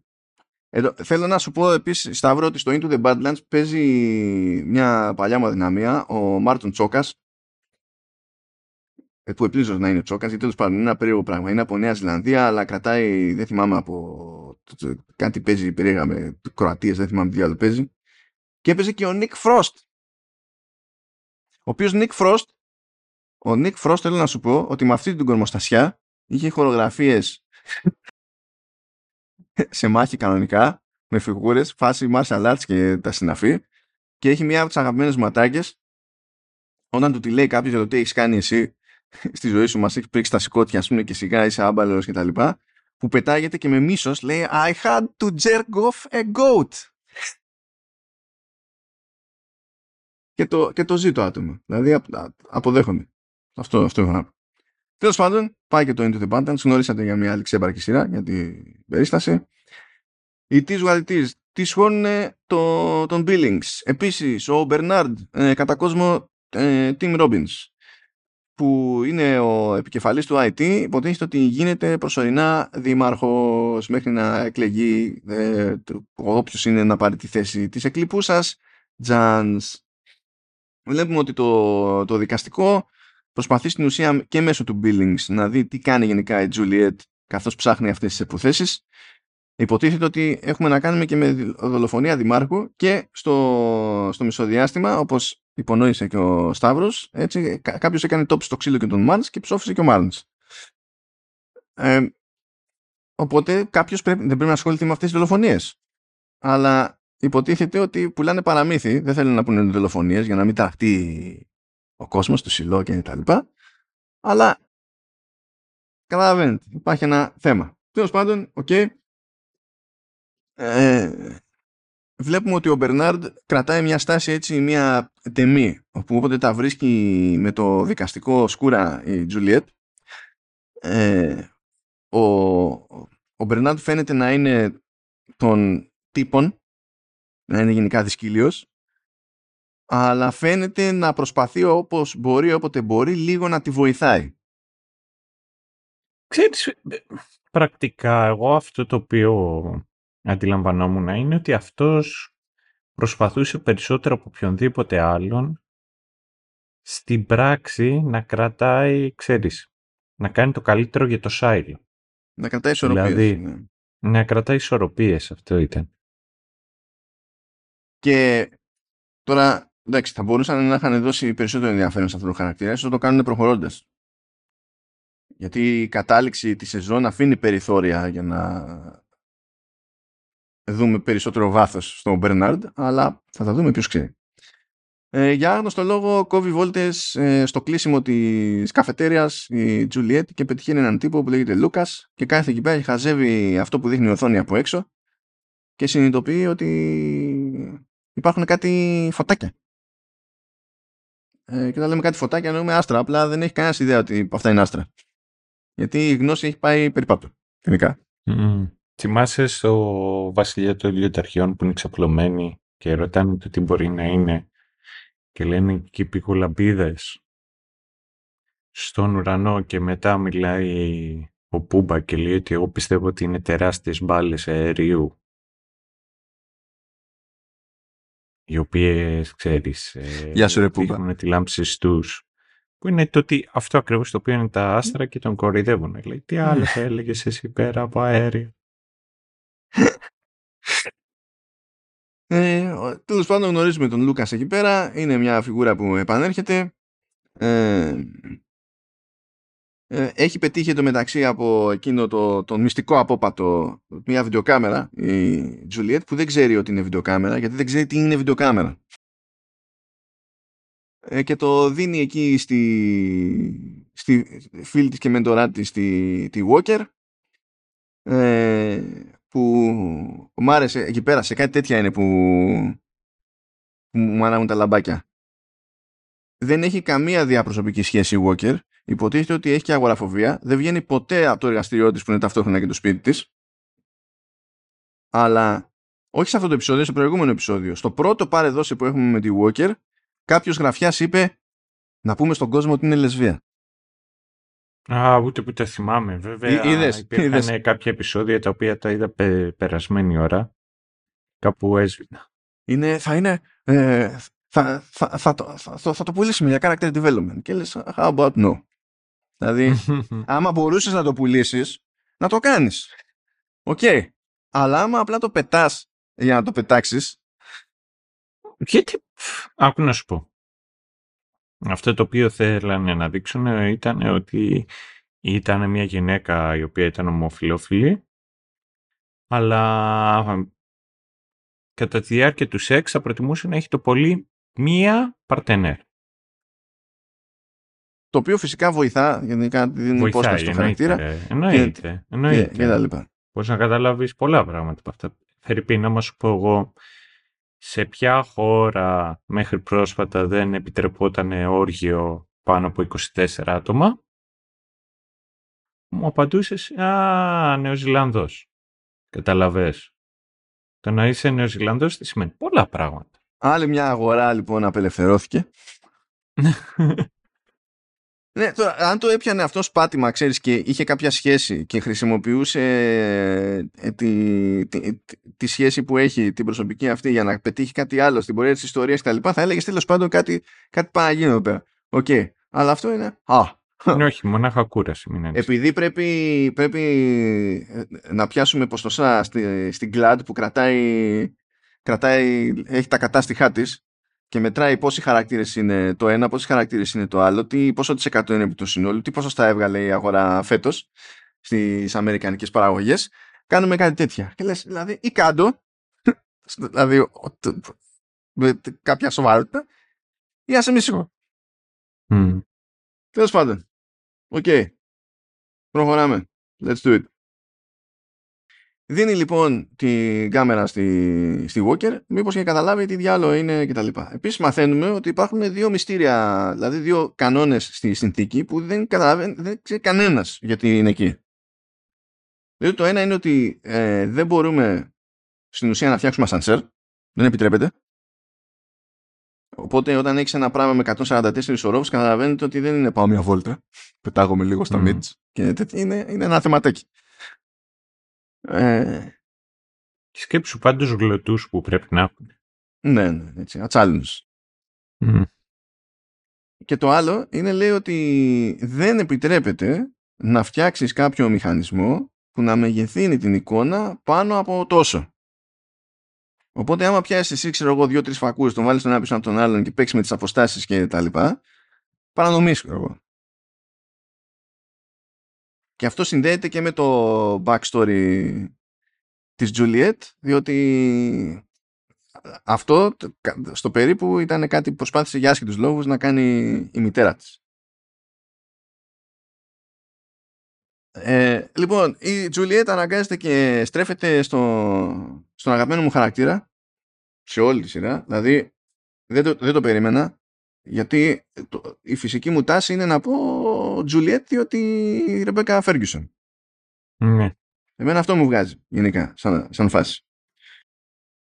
Αλλά ο πλέον, ο πλέον φυσιολογικός άνθρωπος εκεί μέσα είναι ο λεγόμενος Patrick Kennedy τον οποίο ενσαρκώνει ο Rick Gomez Ναι, ρε. Ναι, ρε. Εν τω μεταξύ, εμένα μου θύμισε έναν άλλον. Άκου τώρα story. Κατεβαίνω κάτω. Είμαι γλυφάδα για μια δουλειά. Και σκάει ένας πιτσιρικάς εκεί, ο οποίος κρατάει μια συσκευασία, ξέρεις, ένα, ένα χαρτόκουτο. Ένα, πώς να σου πω, τη χάρτινη τη συσκευασία που είναι για τα παστέλια. Και μέσα έχει τέτοια παστέλια. Έλα μπρο, τι γίνεται το ένα και το άλλο, όλα καλά και τα λοιπά, τι κάνεις, ε, δουλεύω, σαν τι δουλεύεις, α, και εγώ θέλω να σπουδάσω, θέλω να σπουδάσω όμως ε, ε, Θεσσαλονίκη, αλλά μάλλον θα πάω Ρίο και δεν έχω λεφτά και κάτι τέτοιο και μπρο δική μου τα σπάει και θέλω και εγώ κάτι. Ξέρεις, αλλά οτιδήποτε έλεγα ότι θέλω να κάνω, το έλεγε και εκείνος. Δηλαδή μπορεί να ήταν και σύμπτωση. Δηλαδή όταν είπε ότι σπουδάζω πληροφορική, άρε φίλε και εγώ θέλω πληροφορική. Λέει είσαι από εδώ. Όχι, του λέω. Α, ούτε και εγώ είμαι και ξέρεις είναι κάτι τέτοια δυσκολίες και το ένα και το άλλο και μου λέει μπορεί να μου δώσεις λίγα και βοήθεια και κάτι τέτοιο. Ε, αν γίνεται για να, για να πάω για να μπορέσω να ζήσω και να βγάλω λεφτά, να πάω να σπουδάσω και το ένα και το άλλο. Και λέω, κοίταξε να δεις, αυτός εδώ παίρνει στην γλυφάδα με λεφτά. Θα ήθελα να πάει Θεσσαλονίκη, αλλά είναι από το Ρίο και θα πρέπει να είναι στο Ρίο και έχει ανάγκη από λεφτά. Τι σκατά κάνεις στη γλυφάδα; Αλλά απ' την άλλη λέω, ας μαζέψω καθόλου karma points, ξέρεις, και τη μαύρη τη ψυχή μου, μήπως κάποια στιγμή γλιτώσω αν υπάρχει μετά θάνατο ζωή. Ή τέλος πάντων μπορεί να χρειαστούν παρακάτω. Ποτέ ναι, ναι, ναι, αυτό λοιπόν. Και μου του λέω, έλα, τι, τι θέλεις, λέει. άμα μπορείς ε, να, να μου δώσεις ε, ε, λεφτά για, για, για να σου δώσω, για να με βοηθήσει εκεί οικονομικά θα το ήθελα πάρα πολύ ρε μπρο, αν γίνεται. Λέω, δεν γαμιέται. Κοιτάζω, δεν είχα καθόλου ψηλά. Βγάζω εκεί 5 ευρώ, του δίνω τα 5 ευρώ. Λέει, κοίταξε να δεις τα άλλα, τα παιδιά συνήθως δίνουν παραπάνω. Οπότε, αν, αν γίνεται κάτι τέτοιο, να, να, να μου δώσει και εμένα. Τώρα κοιτάζω καλά-καλά, λέω, θέλω να δω που το πάει. Του δίνω, λέω, έλα, έλα εδώ, πάρε άλλα πέντε. Του δίνω άλλα πέντε και μου λέει, κοίταξε να δεις όμως, επειδή, επειδή όμως εγώ θέλω να σου δώσω δύο, δύο πρακτικά παστέλια, ε, αν θέλεις δώσε μου άλλα δέκα ευρώ. Και του λέω, ρε μπρο, είσαι μαλάκας. Του φέρω μου πίσω τα λεφτά. Μάμα, φίλε, φέρα μου σε παρακαλώ πίσω τα λεφτά. Έλα. Και ξεκινάει και να μου, να μου λέει και με, με, τα πολλά πολλά τον έκοψα. Και λέω, ναι, αυτός ο τύπος χαραμίζεται. Αυτός που πουλάει εκείνη την, ε, την ώρα τη μάνα του και τον πατέρα του, πλάς ο τύπος αυτός, ξέρεις, δεν έχει καμία, μα καμία πρακτικά, πώς να σου το πω, ε, ενδιασμό. Και όχι μόνο αυτό δεν έχει κανένα ενδιασμό. Τα έσπαγε κιόλας διότι ήταν άπλιστος. Δηλαδή αυτός τον, έ, τον έβλεπα και κοιτούσα, λέω, εσύ ρε φίλε χαράμισες. Δεν, δεν, ξέρω τώρα το τι θα κάνεις, αλλά είσαι τόσο σλίζι τύπος που πραγματικά Εντάξει, δεν ξέρω πόσα διαζύγια θα πάρεις, αλλά θα βγάλεις λεφτά. Δεν είναι ακριβώς έτσι ο Πάτερ Κέννεντι, αλλά είναι περίπου έτσι. Ναι, αλλά το ρολόι, ρολόι, ρολόι, το ρολόι μου. Ναι, ναι, ναι. Έχει, Γι' αυτό ναι, πήγε, πήγε, μπλέκει από το κακό στο χειρότερο με, τη, με την εμπλοκή τέλος πάντων με την υπόθεση της Τζουλιέτ. Ε, οπότε είναι, λες και σκάβει μόνος του τον τάφο του ας πούμε είναι πάντα στην κρινιά, τον ενοχλούν όλοι. Κάθε interaction με άλλο άνθρωπο ξεκινά με την αυτόματη του ενόχληση πριν καταλάβει περί τίνος πρόκειται. Οπότε, δηλαδή για μένα είναι κατευθείαν έτσι το νέο μου spirit animal, το θέσουμε έτσι. Ε, και αυτό που του, του, μένει πάντα στο μυαλό, όσο και αν σκατώνει η φάση, είναι ναι, αλλά μου είχες πει ότι θα μου δώσεις εκείνο το ρολόι, Τζούλια. Το ρολόι τι θα γίνει. Πρώτα δώσε μου το ρολόι και μετά θα κάνουμε αυτό. Αλλά, παιδιά, η φυσικότητα και ο ρεαλισμός κάθε, κάθε του αντίδρασης τον καθιστά μέσα στο μυαλό μου τον πιο φυσιολογικό άνθρωπο εκεί μέσα. Είναι, ε, για, ε, θέλω περισσότερο Patrick Kennedy. Θέλω απλά να τη λέει σε κόσμο. Θέλω απλά να αγανακτεί με αυτά που συμβαίνουν γύρω του χωρίς ε, να βάζει ο ίδιος χέρι. Θέλω, θέλω αυτό το πράγμα. Θέλω περισσότερο Patrick Kennedy. Είναι, δηλαδή έγινε αυτόματα φαν του Rick Gomez. Το οποίο ήταν δύσκολο, διότι έχει κάνει 500 φορές voice over του Zack στα Final Fantasy 7. Ε, που ό,τι όσο και αν αγαπάει κάποιος Final Fantasy 7 εντάξει voice over σε Final Fantasy δεν είναι αυτόματο ότι πετάμε τη σκούφια μας αλλά τέλος πάντων okay. anyway λοιπόν πάμε όμως χώνεται η Juliet στο, στον Kennedy για να την παραπέμψει κάπου. Μπας και καταφέρει να βγάλει άκρη τα, του σκληρού δίσκου κτλ. Τη στέλνει σε μια τύπησα που είναι η Gina Jackson, λέει. Αυτή ήταν πρώην του George. Τα έχει παρμένα με τον George γιατί την χρησιμοποίησε, λέει, απλά για να έχει πρόσβαση σε ρέλιξ, απομεινάρια και τέτοια στο πλαίσιο της έρευνας που, που έκανε. Μαθαίνουμε ε, με τα πολλά ότι αυτή αποκόπηκε από την οικογένειά της λόγω όλης αυτής της εμπλοκής ε, αλλά είναι και εκείνη που τον έδωσε τον George στις αρχές, οπότε ούψ και πάει λέγοντας μαθαίνουμε, μάλλον η Juliet μαθαίνει ότι ο Billings πάσχει από το σύνδρομο έτσι είναι το σύνδρομο, δεν ξέρουμε τι είναι ξέρουμε ότι τρέμουν χέρια κτλ ξέρουμε ότι αντιμετωπίζεται ως πρόβλημα και σε πρώτη φάση παραμερίζουν μετά μπορεί να κάνουν και χειρότερα. Δεν διευκρινίζεται η φάση με το σύνδρομο. Είναι από τα κενά που αφήνει αυτή η σεζόν και δεν αντιλαμβάνουμε γιατί το αφήνει. Αλλά, οκ. Okay. Ε, αγανακτεί πάντως με τα πάντα η Τζουλιέτ και λέει τέλος πάντων δεν μπορώ να απογοητευτεί, δεν οδηγεί πουθενά το πράγμα, ε, να πάω να παρατηθώ και άντε γεια. Η Walker όμως της λέει την αυτά που λες και τα συναφή. Οκ, okay, τα ξαναμιλάει εκεί με τη Ρετζίνα και η Ρετζίνα τελικά έχει κάποιο αρχείο που έχει κάποιο βιβλίο το οποίο στην ουσία είναι σαν ταξιδιωτικός οδηγός με φωτογραφίες και βλέπει φωτογραφίες από τον κόσμο έτσι όπως ήταν, ας πούμε και συνειδητοποιεί ότι αυτό το, το βιβλίο είναι παμπάλαιο και τα λοιπά. Και εδώ στο έκτο επεισόδιο είναι που μαθαίνουμε κάτι που βγάζει, κάνει ατάκα, τέλος πάντων ένα, ένα σημείο που είχε αφήσει από νωρίς ο Χόλστον στα πρώτα επεισόδια, να βγάζει νόημα. Έλεγε τέλος πάντων σε κάποια φάση ότι πρέπει να θυμηθεί να βάλει περισσότερα λουλούδια στο βάζο που είναι μπροστά σε ένα καθρέφτη. Και αυτό που προκύπτει είναι ότι όλοι οι καθρέφτες είναι see-through, μόνο πάντα, προφανώς, και από πίσω έχουν κάμερες και υπάρχει κομμάτι του δικαστικού που παρακολουθεί τους πάντες και τα πάντα και δεν έχουν μόνο εικόνα, έχουν και ήχο, δηλαδή οπότε όλα αυτά που λέγει η Gloria μας παρακολουθούν, μας κάνουν να μας δείχνουν και τα... δεν ήταν καθόλου παράνοια, ε, έπαιζε όντως. Και αυτό ακόμη περισσότερο καθιστά το δικαστικό παρέα με τον Sims, ε, ανάλογο τη στάζει και πάει λέγοντας. Λοιπόν, προχωράνε οι εξελίξεις. Ε, συνειδητοποιεί λοιπόν η Τζουλιέτ ότι εφόσον δεν ήταν ζαβή η Γκλώρια, καλό είναι να μιλήσει στην Γκλώρια γιατί μάλλον κάτι ήξερε. Η Γκλώρια όμως είναι στην πρέζα, την κρατάνε εκεί κλειδωμένη και τίγκα στα, στα ναρκωτικά εκεί για να είναι όλη την ώρα γκολ. Θέλει να. Δεν είχε crazy eyes. Δεν είχε ισχύει. που έκανε την Γκλώρια. Δεν ήταν τρομερό. Ε, για να τις μιλήσει όμως πρέπει να περάσει από το δικαστικό. Ε, εν τω μεταξύ όσο ψάχνεται αυτή ξεκινά κάπου ξυλίκη ας πούμε προσπαθεί να τη βρει ο Billings. Δεν ασχολείται καθόλου κάθε τρώει ξύλο μέσα σε όλα και ο Billings. Τι να γίνει; Πράγμα που τον εκνευρίζει και ζητάει τα αρέστα από τη Juliet οπότε μπαίνει στη διαδικασία και η Juliet και του λέει δύο πράγματα παραπάνω για να συνειδητοποιήσει γιατί είναι αλλού η προσοχή και υποτίθεται ότι ο Billings είναι ο νέρντουλας που ξέρει τα πάντα όλα ας πούμε, από τη συνθήκη και στο μέτρο του δυνατού και εκείνος μπαίνει σε μια φάση όπου προσπαθεί με τεχνικά ζητήματα, δηλαδή νομικά, να τη βοηθά όπου την παίρνει.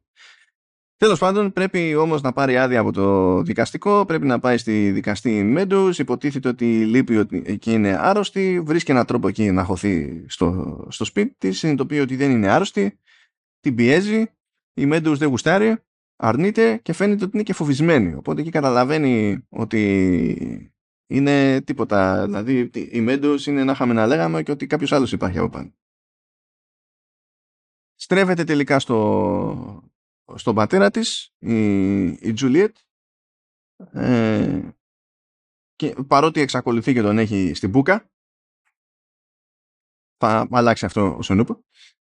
Ε, αλλά τέλος πάντων υποτίθεται ότι είναι γιατρός ο πατέρας της, έχει μια κάποια πρόσβαση κτλ. Κάνουν εκεί μια μόντα για να καταφέρει να φτάσει στην Gloria. Η Gloria είπαμε όμως ότι είναι γκολ και πρέπει να της κουμπώσει άλλα πράγματα ο, ο father.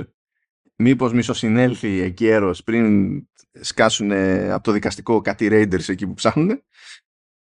Ε, και πάει λέγοντας για να μιλήσει. Λένε εκεί πέντε πράγματα με τα πολλά να τα προλογούμε τέλος πάντων ε, υπάρχει εκεί ένας αεραγωγός στο δωμάτιο της Gloria και εκεί πέρα έχει αφήσει ένα σάκο ο Χόλστον ε, που είχε μέσα και το σκληρό δίσκο. Μαθαίνουμε τώρα κάτι θεω, θεωρίες ότι υπάρχουν οι flame keepers που είναι αυτοί που θέλουν να διατηρήσουν τη γνώση από το πριν και δεν έχει μείνει κόλλη πυθρόξυλο και γι' αυτό δεν μας αφήνουν να αναπαραχθούμε ε, διότι δεν θέλει να διονύζεται όχι γενετικά αλλά ε, τέλος πάντων ε, μέσω της ανατροφής αυτή η περιέργεια που το οδηγεί προς τα εκεί και τα λοιπά κάτι της ιστορίας εντάξει μπράβο ε, προλαβαίνει κρύβεται εκεί πέρα η Juliet οι Raiders ε, ξέρουν να ρίχνουν ξύλο δεν ξέρουν να ψάχνουν ένα χώρο πηγαίνουν μέχρι τη μέση, δεν πηγαίνουν παραπέρα, δεν τσεκάρουν πίσω από γραφεία. Σου λέει Α, ε, δεν έχει εδώ. Γεια. Yeah. Ήταν κλασική. Δηλαδή, λίγο ακόμα και θα ήταν Stormtroopers οι, οι Raiders. Αλλά θα το δεχτούμε. Οκ. Okay. Ε, τα λέει εκεί πέρα ε, με τον Μπερνάρντ και ο Μπερνάρντ δείχνει ότι ανησυχεί τέλος πάντων. Σου λέει ότι για να γίνουν όλα αυτά και να είναι το δικαστικό στην ουσία ε, τίποτα, ένα, ένα ψέμα. Κάποιος άλλος να κάνει τα κουμάντα αισθάνομαι ότι κάποιος θα προσπαθήσει να κάνει πραξικόπημα και καλό είναι να μην το μάθουμε με τον άσχημο τρόπο. Είναι στο αγαπησιάρικο ο Μπερνάρντ, ακόμη σαν φάση. Πάμε, συνεχίζουμε κάτι φορά. 8 βλέπουμε περισσότερο backstory για τη, για τη μάνα, ότι και εκείνη είχε μια φυσική περιέργεια, σου λέει και γιατί να μην χρησιμοποιήσω τους φακούς για να το, ξέρω εγώ, να ψάξω, ε, να, να βοηθήσω τους ανθρώπους. Είχε μια φάση εκεί με ένα κουνέλι, τι διάλογο ήτανε. Ε, κουνέλι ήταν που ήθελε να χρησιμοποιήσει τους φακούς για να δει καλύτερα την καρδιά του που είχε τρύπα και να τη ράψει και τα λοιπά. Όλη η φάση ήταν να βοηθήσουμε τους ανθρώπους στο σύλλο. Που υποτίθεται ότι είναι και το μη... Ναι, αλλά Δεν κάτσε να κάνω τώρα. Ε, ξέρεις, από το... Έχει... Είναι τεράστιο jump. Με το έχει κάτι το κουνέλι, μέχρι το ότι έχει καρδιά του τρύπα, μέχρι το να κάτσω να φτιάξω ε, ξέρεις, ένα μικροσκόπιο μέχρι το να κάνω εγχείρηση στο κουνέλι. Είναι, είναι ο Τόνι Στάρκ. Εντάξει φίλε, ε, ναι. Η... Ναι, γιατί να είναι μόνο ο Τόνι Στάρκ ο Τόνι Στάρκ, δεν κατάλαβα. Ε, ισχύει. Ποιο, ποιος είμαι εγώ να κρίνω. Ε, ε, ε, εδώ είναι σε ένα σιλό όπου βασίζεται σε μία μεγάλη γεννήτρια που δεν έχει γίνει σπαράλια μετά από 140 χρόνια συνεχούς ε, χρήσης. Δηλαδή, φυσικά και θα είναι Tony Stark. ε, τι, τι, τι να λέμε τώρα. Α, και συνειδητοποιώ λοιπόν ότι η νεκρή μάνα της Τζούλιετ ε, είναι η ηθοποιός η Ένα Γκυλόρη πεις τι σημαίνει αυτό. Και τι, τι, τι έγινε. Ποια είναι η Σιένα Γκυλόρη. Θα πω δεκτό.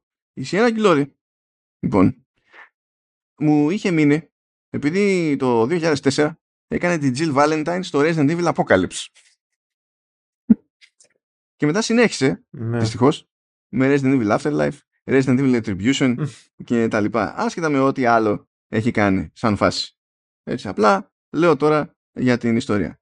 Και γιατί μου έχει μείνει τυπωμένη για πάντα στο μυαλό η Σίνα Γκυλόρη. Επειδή αφού είχε παίξει την Jill Valentine είχα μπλέξει σε μια ε, συζήτηση όπου ήταν ένα τυπάκι που επέμενε ότι κάνω λάθος και ότι δεν είναι η Σιένα Γκυλόρη στο, στο ρόλο της Jill Valentine και ότι είναι η Σιένα Μίλλερ. Είχε μπλέξει τη Σιένα. Και δεν το δεχόταν με τίποτα. Ότι κάνει λάθος. Και δεν είχατε Google τότε. Ε, φίλε, προφανώς και είχαμε. Δηλαδή, ναι, μεν ήταν τόσο πίσω σχεδόν 20 χρόνια η ταινία, αλλά ε, υπήρχε το web. δεν ήταν, ξέρεις. Ε, το, το είχαμε το πράγμα. Αλλά ναι, λέω, κοίτα να δεις. Τι είχα ξεχάσει ότι δεν ήξερα καν να εξακολουθεί και δουλεύει, ας πούμε, και, και τέτοια. Anyway. Αγνοούμε. Αγνοούμε. Okay, it is what it is. Ε, εμφανίζεται ο Sims στην Gloria γιατί έχει πάρει χαμπάρι ότι έπαιξε εκεί κανένα περίεργο κονέ. Ο Sims είναι εκεί που αυτό προσπαθεί να κάνει το λίγο περίεργο ο Common, προσπαθεί να παίξει, που σου λέει ότι επειδή κάποτε βοήθησε την οικογένειά μου, δεν θα σε στείλω έξω να καθαρίσεις, δεν θα σε στείλω να ψοφίζεις, αλλά, ούτε θα σε, αλλά δεν θα σε ελευθερώσω κιόλας. Πες μου τι παίχτηκε με την Τζουλιέτ και αντί να σε έχω εδώ απλά δεμένη να κοιτάζεις τους τοίχους, θα φροντίσω να παίρνεις την καλύτερη την πρέζα και να είσαι στην παρέστηση για πάντα. Συνεργάζεται με τα πολλά η Gloria, την ευχαριστεί ο Sims, κρατάει το λόγο του, λέει και όλα στη νοσοκόμα, λέει στο εξής μόνο τα καλύτερα, κάθε μέρα. Ποιος παράγει ποιοτικά ναρκωτικά στο σιλό; Αγα, ποιος παράγει τώρα μέσα στο σιλό Εντάξει, υπάρχει ένα πλάνο που βλέπουμε και αγελάδες. Υπάρχουν εκεί με τα μήλα, έχει και το τελετουργικό. Είμαι οκ και με τα στάχυα. Αλλά πες ότι έχεις να βγάλεις μπύρα. Το δέχομαι, ρε φίλε. Το δέχομαι. Ε, δέχομαι κιόλας ότι μπορείς να βάλεις και μηλίτη αφού, αφού τα έχεις. Εγώ δεν φρίκαρα εκεί. Φρίκαρα με τη ζάχαρη και με τον καφέ. Ξέρεις τι ζόρι θέλει αυτό. Για να κάνεις και ζάχαρη και καφέ. Θέλει ε, μια ολόκληρη βιομηχανία για να μπορέσεις να το κάνεις όλο αυτό. Δηλαδή κάπου όπαρε. Ναι, η καλλιέργεια του καφέ είναι με, είναι, είναι, έχεις πάρα πολλά στάδια μέχρι να φτάσεις. Να έχει ελπίδα να γίνει καφές για να, για να τον πιεις και είναι, είναι πολύ μανουερόντες. Είναι πάρα πολύ μανου. Εκτός. Ε, άκου να σου πω, άμα οι founders το είχαν σκεφτεί και αυτό, εντάξει, και εγώ θα τους Ορίστε, ορίστε. You never know. δηλαδή, άμα, άμα ήταν από εκεί, θα τους δόξαζα και εγώ, ρε φίλε. Εντάξει. Δηλαδή, ε, ε, να σου πω κάτι. Εγώ πιστεύω ότι είναι μεγάλες προσωπικότητες γιατί ορίστε, όχι μόνο καβατζώσανε τους πάντες με καφέ, αλλά έμεινε ο χώρος και για οπιούχα, ρε φίλε. Και όχι μόνο αυτό, έχουν και βαθμίδες. Έχουν τα ντεμή για το λαουτζίκο και έχουν και τα high grade stuff. Δηλαδή υπάρχει σχέδιο.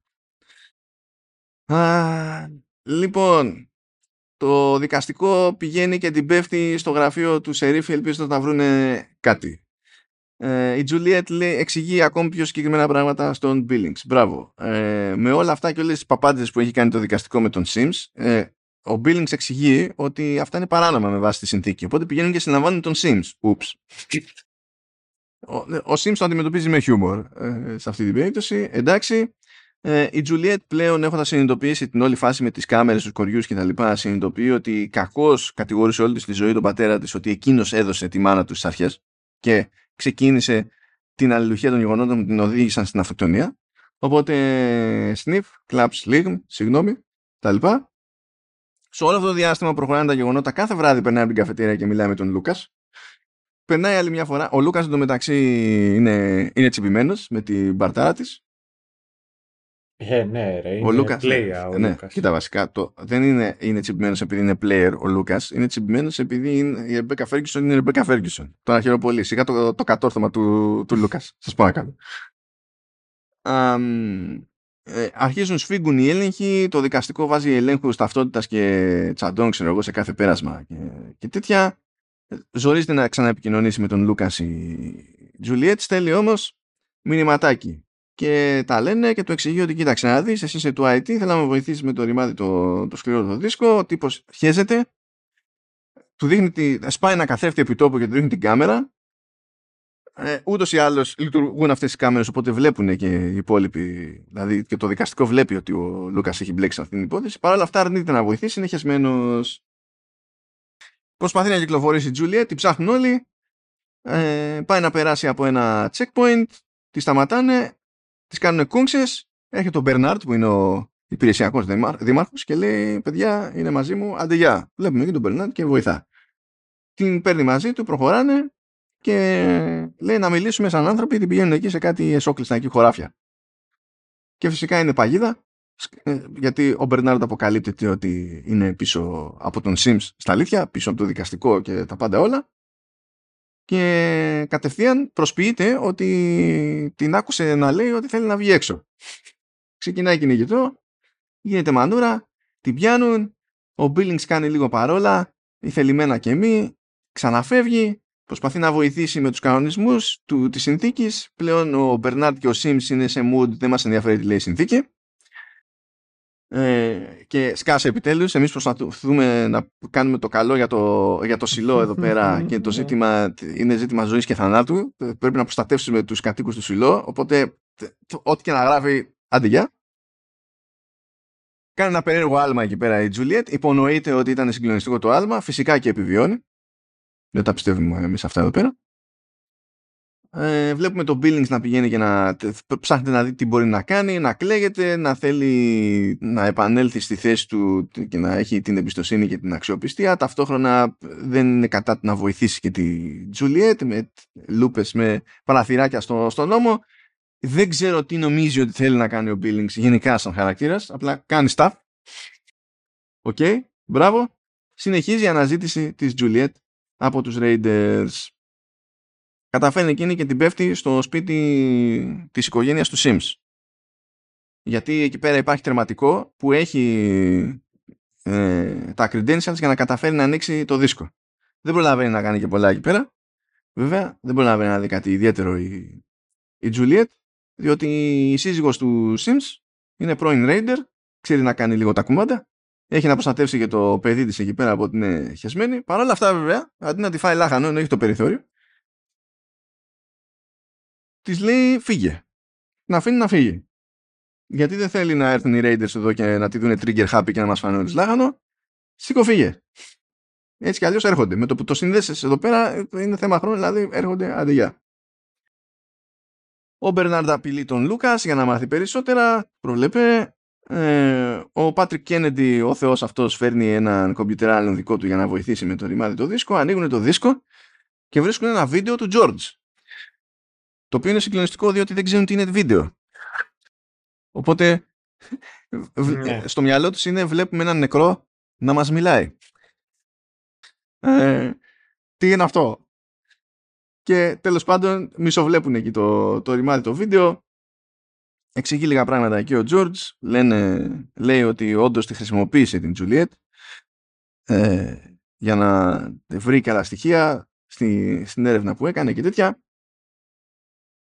ότι η γυναίκα του Χόλστον που και εκείνη τον είχε βοηθήσει του είπε να βρει ένα αρχείο συγκεκριμένο μέσα στο σκληρό δίσκο που ήταν στην ουσία από την έξοδο για καθάρισμα, παύλα εκτέλεση, ε, μιας συγκεκριμένης από, από πριν. Λέει ότι κοίτα, the display is a lie και και και. OK. Okay. Και προχωράμε τα, τα πράγματα εδώ και φτάνουμε στο τελευταίο επεισόδιο που προλαβαίνουν και κάνουν εκεί μια μόντα να αρχίσουν να μεταδίδουν το βίντεο ε, του και καλά του πώς είναι έξω πρασινάδες κτλ. Δεν τρέχει για πολλή ώρα αυτό. Καταφέρνει ο αιτάς μας εκεί, ο Μπερνάρντ, να... Ναι, και βαράει τέτοιο, ο, ο restart στα πάντα. Ναι, πηγαίνει και κλείνει τελείως. Δηλαδή, ναι, απλά έκανε hard reset στην ουσία. Κλείνει τα πάντα όλα παντού. Ναι. Πάλι κυνηγητό, τραυματίζεται η Τζουλίε, την κρύβουν λίγο εκεί πέρα στο recycling και στο mechanical, αλλά πακέτο γιατί είναι θέμα χρόνου, τελικά τη δίνουν. Τη φοράνε εκεί πέρα, τη δίνουν χειροπόδαρα και την κάνουν περιοδία εκεί για να βλέπει ο Λαουτζίκος και να, και να μαθαίνει. Παρ' όλα αυτά ο Μπερνάρντ λέει κοίταξε να δεις. Μην πας να το παίξεις τώρα με τα νομικά της υπόθεσης που πέταξε εκεί ο Billings και να πεις ότι... Γιατί υπάρχει διαδικασία. Ορίστε. Ορίστε Σταύρο. Υπάρχει διαδικασία. Ναι, ρε. Υπάρχει. Ε, ε, ε, Ευτυχώς και αυτό. Που μπορείς να πεις ότι, ξέρω εγώ, ότι δεν, δεν το είπα όντως και τα λοιπά. Αλλά άφησε τα αυτά στην πάντα. Όπως και να έχει θα βρούμε τρόπο να σε πετάξουμε έξω. Συνεργάσου εδώ πέρα και θα σου δείξουμε από το αρχείο που έχουμε σε βίντεο ακριβώς τι παίχτηκε με τον George. Ο Λούκας που τελικά αρνήθηκε να βοηθήσει τρώει 10 χρόνια στα ορυχεία. Δεν τον χάλασε. Έχουμε τις ετοιμασίες λοιπόν για το shoot της Juliet. Ξαφνικά η Walker που δεν μπορεί να περάσει το κατόφλι της πόρτας της τη βλέπουμε να ζορίζεται να κάνει την υπερπροσπάθεια να βγει από την πόρτα. Την κάνει. Φαίνεται να είναι χεσμένη. Σε πείθει ότι είναι χεσμένη. Τέσσερα δευτερόλεπτα αργότερα κάνει βόλτες κανονικά και πηγαίνει στο λεγόμενο supply. Και δένει εκεί τώρα ένα καμένο thread σε όλο το story που υποτίθεται ότι κάποτε υπήρχε, είχε δημιουργηθεί κόμπλα επειδή η Juliet είχε πάει να καβατζώσει καλύτερη μονοτική ταινία από άλλο τμήμα. Και ότι αυτό ήταν αντικανονικό και ήταν και καλά κλοπή. Αλλά το είχαν περάσει εκεί στον Τούκο. Και σου λέει η Walker γιατί να το παίρνουν τόσο πατριωτικά αυτό με την ταινία. Εκτός αν υπάρχει κάποια ουσιαστική διαφορά στην ταινία. Κάτι μαγειρεύει εκεί πέρα με το με Supply. Δεν ξέρουμε για καλά ακριβώς τι παίζει. Το μαθαίνουμε λίγο παρακάτω έτσι κι αλλιώς. Οκ. Ε, σκάει ο πατέρας από το κελί με λίγο, με λίγο φαγάκι. Τα βρίσκουν εκεί πέρα. Ναι, τι μαγείρεψε εκεί, το είχα... Δεν ξέρω και δεν με ένοιαξε αλήθεια, ούτως ή άλλως. Ε, έσκασε μια άλλη τύπη από το Mechanical που την έστειλε η Walker. Ε, ήρθε με κάτι τυροκροκέτες. ε, ή τύπου, κάτι κροκέτες, whatever, και μέσα είχε ένα μήνυμα από τη Walker που έλεγε ότι τα τυπάκια του απλά είναι cool. Δεν καταλαβαίνει ακριβώς τι παίζει η Juliet, αλλά τέλος πάντων it is what it is. Και έχει τη ώρα λοιπόν να βγει έξω, παρακολουθούν όλοι με κομμένη την ανάσα, είναι event, ε, μετά από όλο το τζέρτζελο που έχει γίνει. Και βλέπουμε λοιπόν ότι προχωράει και βλέπει πρασινάδες, πουλάκια και λαϊδάνε όλα του μπαν. Γυρίζει προς τα πίσω, προς, το, προς την κάμερα, έρχεται αρκετά κοντά ώστε να περιμένει ο κόσμος ότι τελικά και εκείνη θα καθαρίσει την κάμερα. Τελικά δεν καθαρίζει την κάμερα, συγκλονίζονται όλοι, είναι ένα ανεπανάληπτο, δεν έχει ξαναγίνει. Πώς θελμάς. Πηγαίνει εκεί που είναι στην ουσία το πτώμα της Άλισον και από πάνω το πτώμα του Χόλστον. Και για την ιστορία αφήνει το, το, το σήμα του, του Χόλστον εκεί πέρα, έτσι, τιμητικά. Ε, προχωράει όμως και αρχίζει και σκοτεύτηκε αυτή πάλι.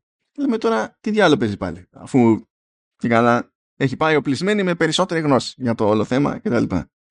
Τότε κάνει τζιζ μες στο κεφάλι της, the display is alive, the display is alive, σηκώνεται, προχωράει, αλλά βλέπουμε ότι δεν φαίνεται να αντιμετωπίζει το ίδιο πρόβλημα που είχαν οι υπόλοιποι που είδαμε να βγαίνουν έξω και προχωράει λίγο παραπέρα και στην ουσία βγαίνει εκτός εμβέλειας του σιλό και η εικόνα αλλάζει και βλέπει ότι όντως ο κόσμος είναι κρανίου τόπος και ισχύει ότι δεν μπορείς να βγεις έξω και να ζήσεις. Οπότε το, το ψέμα έχει δύο levels. Και το, και το πρώτο level εκεί με το κοίτα τι ωραία που είναι ήταν και ο λόγος που γυρνούσαν οι άλλοι όλοι, άσχετα με το τι λέγανε πριν και καθάριζαν την κάμερα. Γιατί ήλπιζαν ότι θα το δουν μέσα. βασικά αυτό ότι είχε δύο layers στο ψέμα μ' άρεσε σαν concept γενικά. Ναι, ναι, αλλά το συζητάμε μετά. Βλέπει λοιπόν ότι είναι ερημοτόπιτο πράγμα και ανοίγει και η κάμερα και βλέπουμε πώς είναι το πάνω μέρος του σιλό και καθώς ανοίγει βλέπουμε ότι γειτονικά υπάρχουν ένα μάτσο σιλό. Υπάρχουν και άλλα σιλό. Άρα υπάρχουν και άλλοι άνθρωποι που ζουν έτσι και τα λοιπά. Το καθένα έχει τη δική του διοίκηση προφανέστατα, τη, τη δική του οργάνωση και ενδεχομένως, ξέρεις, με, να καταφέρνουν να έχουν και πολιτισμικές διαφορές. Το οποίο δεν πρόκειται να το μάθουμε τώρα, αν είναι θα φανεί παρακάτω το story του πρώτου βιβλίου, του Ουλ, πηγαίνει και λίγο παραπέρα. Έχει περισσότερες πληροφορίες, αλλά δεν θα τις μεταφέρω, διότι δεν εντάσσονται στην πρώτη σεζόν. Δεν ξέρω αν θα πατήσει και θα τις μεταφέρει έτσι η δεύτερη σεζόν και αν μπει στη διαδικασία τότε είναι σαν να πετάω από τώρα spoilers ακόμα και στην πάρτι μου οπότε δεν, δεν έχει κάποιο ιδιαίτερο νόημα. Και κάπως έτσι ξεμπερδεύουμε με τη φάση με τα, με τα τεκτενόμενα και μπορούμε να πιάσουμε πιο συγκεκριμένα σχόλια. Εγώ να πω την αμαρτία μου, είχα αρχίσει και το σκεφτόμουν ότι παίζει να έχει δύο layers στο ψέμα. Όταν είδα πόσο ψηφιακό ήταν, ξέρεις, ο καλός ο κόσμος απ' έξω. Γιατί λέω, ρε φίλε, τι φάση, γιατί εντάξει, αντιλαμβάνομαι ότι θέλουν σκατά CGI για να το κάνουν, ότι μπορεί να μην έχουν budget για CGI. Που δεν μου φαινόταν ότι δεν είχαν budget για CGI για να κάνουν τον κόσμο να φαίνεται. Όχι, budget είχαν. Απλά η αισθητική της φάσης είναι παρακμή. Δηλαδή και το IT που λέμε, τα τερματικά που χρησιμοποιούν. Δηλαδή οι τύποι δεν ξέρουν τι είναι βίντεο, υποτίθεται. Όλος ο κόσμος εκεί δεν ξέρει τι είναι βίντεο. Ναι, ναι, ναι. ναι. Αλλά όταν βλέπεις το βίντεο που ο άλλος καθαρίζει ή βλέπεις τέλος πάντων μέσα από τα μάτια του άλλου και εκεί βλέπεις τα, τη φύση και τα, και τα πουλιά και όλα αυτά.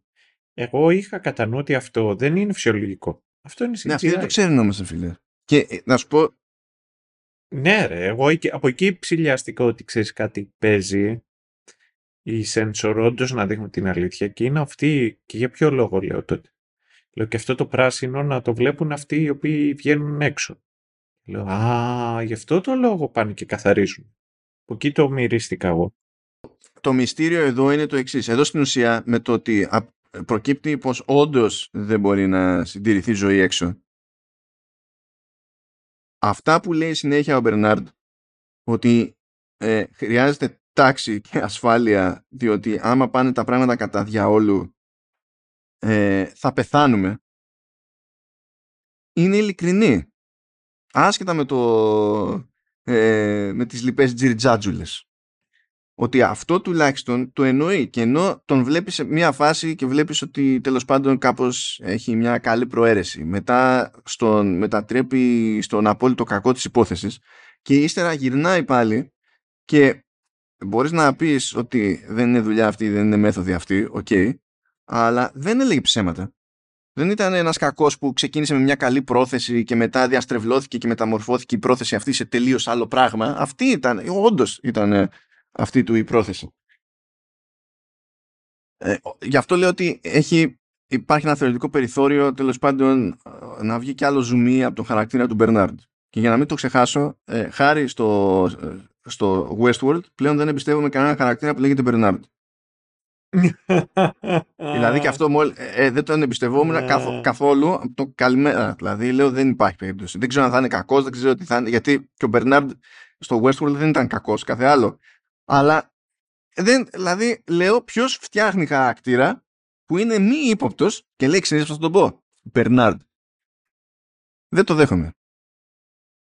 Όχι, εντάξει, βλέπεις και το cast και λες τώρα τι θα έπαιζε. Και σε κάποια φάση, όταν του ρίχνει κάτι καντήλια η Τζούλιετ και λέει αφού τα ξέρεις όλα αυτά, γιατί τα κάνεις όλα αυτά και τα λοιπά και λέει είναι και εκείνη η πόρτα κάτω η γκριμάτσα που κάνει ο Ρόμπινς στο ρόλο του ε, δεν είναι σούπερ σαφής. Και επειδή είναι ο Ρόμπινς δεν δέχομαι ότι το κάνει στην τύχη έτσι. Ε, έβγαζε, έβγαλε ναι, ναι, μία περίεργη έκπληξη ακούγοντας για την πόρτα ε, σαν να μην το ήξερε όντως, αλλά και ταυτόχρονα να προσπαθούσε να σφιχτεί για να μην δείξει ότι δεν το ήξερε. Ναι, ναι, και εγώ αυτό, και εγώ αυτό κατάλαβα. Και πού να ποντάρουμε, σε, τι να ποντάρουμε στην πόρτα, ότι είναι υπόγειο δίκτυο που συνδέει τα σιλό μεταξύ τους; Τι λες; Να σου πω εγώ εκεί θα ποντάρα. Εμένα το άλλο το οποίο σκεφτόμουν είναι και ο, το hard drive το οποίο περιείχε περί, για, το, για το σιλό πληροφορίες. Και μετά αυτό το κομπολόι που κρατούσε ο άλλος και κοκκίνιζε όταν τα πράγματα πηγαίνουν σκατά, είχε πάνω τον αριθμό 18. Ναι, που είναι και ο αριθμός του σιλό, ναι. ναι.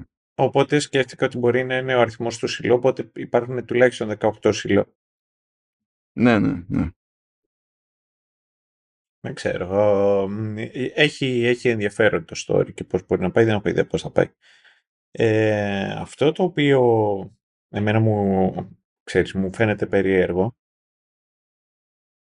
είναι το εξής. Είναι ο χαρακτήρας όπως είναι η Τζούλη, η οποία είναι ο ένας άνθρωπος ο οποίος βρέθηκε σε αυτή τη θέση, έχει κάποια, ξέρεις, ε, χαρακτηριστικά τα οποία η προσωπικότητά της της δίνει τη δυνατότητα να, να διαφοροποιηθεί και να είναι διαφορετική από τους άλλους ώστε να μπορεί να αντεπεξέλθει σε κάποια πράγματα. Δεν ενδιαφέρεται κιόλας για το πόστο στην πραγματικότητα, δηλαδή...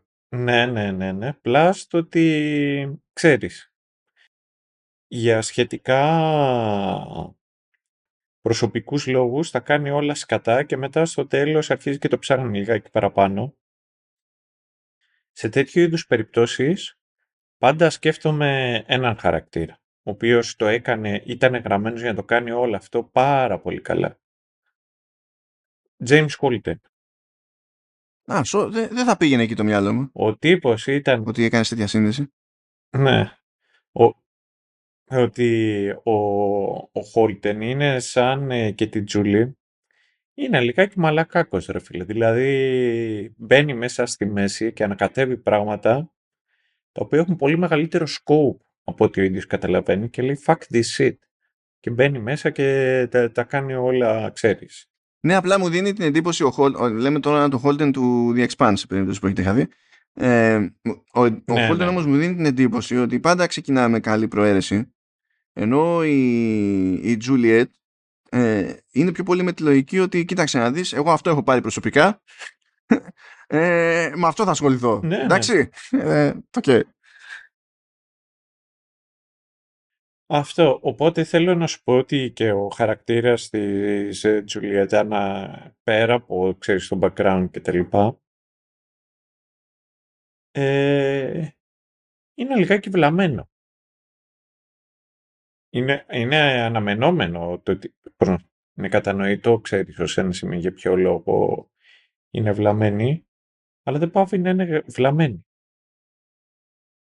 Ενώ αυτό σκέφτομαι μερικές φορές, το Holden, ο οποίος και πάλι εκεί λέει ε, διάλυσα δεν το κάνουν. Τώρα θα σας πω εγώ δεν γίνεται αυτά να συμβαίνουν και τέτοια.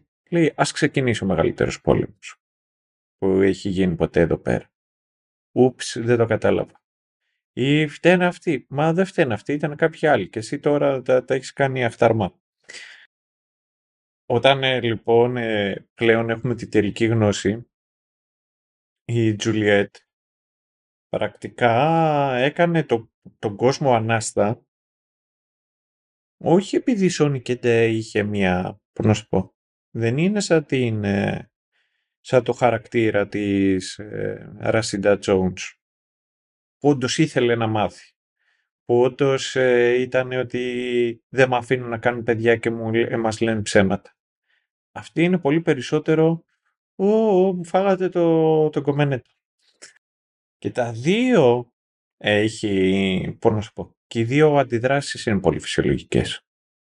Αλλά μου φαίνεται ότι χαρακτήρες όπως είναι ο, ο Holden έχουν περισσότερο υποβάθμιο. Και συν της άλλης κάποιος κιόλας, ξέρεις. Καλά, το Holden βέβαια έχουμε και τόσα δείγματα. Ε. Ναι, ναι, αλλά και το άλλο το οποίο ισχύει και στο Holden υπάρχουν χαρακτήρες, ξέρεις ότι είναι βασαράλα, που γυρνάνε και του λένε Μα καλά, είσαι μαλάκα. Που να σου πω κάτι. Να, να σου πω, δηλαδή, πραγματικά, η βασαράλας στο τηλεοπτικό, που είναι και η συγκεκριμένη η Ιρανή, είναι, δηλαδή, αν είναι να πεις αυτή την ατάκα στο Holden, θέλει με αυτή την τζιγαροφωνή, ρε φίλε. Είναι απολύτως σωστό. ναι, ναι. Πω, της έχω μεγάλη αδυναμία αυτήν, έτσι. Όχι μόνο για το ρόλο. Και, και εγώ, και εγώ. Και θα παίζει το επόμενο Assassin's Creed because reasons. Είναι και λες. Εντάξει, OK. Okay. Ναι, γιατί το επόμενο Assassin's Creed είναι, λαμβάνει χώρα στη Βαγδάτη Οπότε, it makes sense. Ξέρεις, ναι.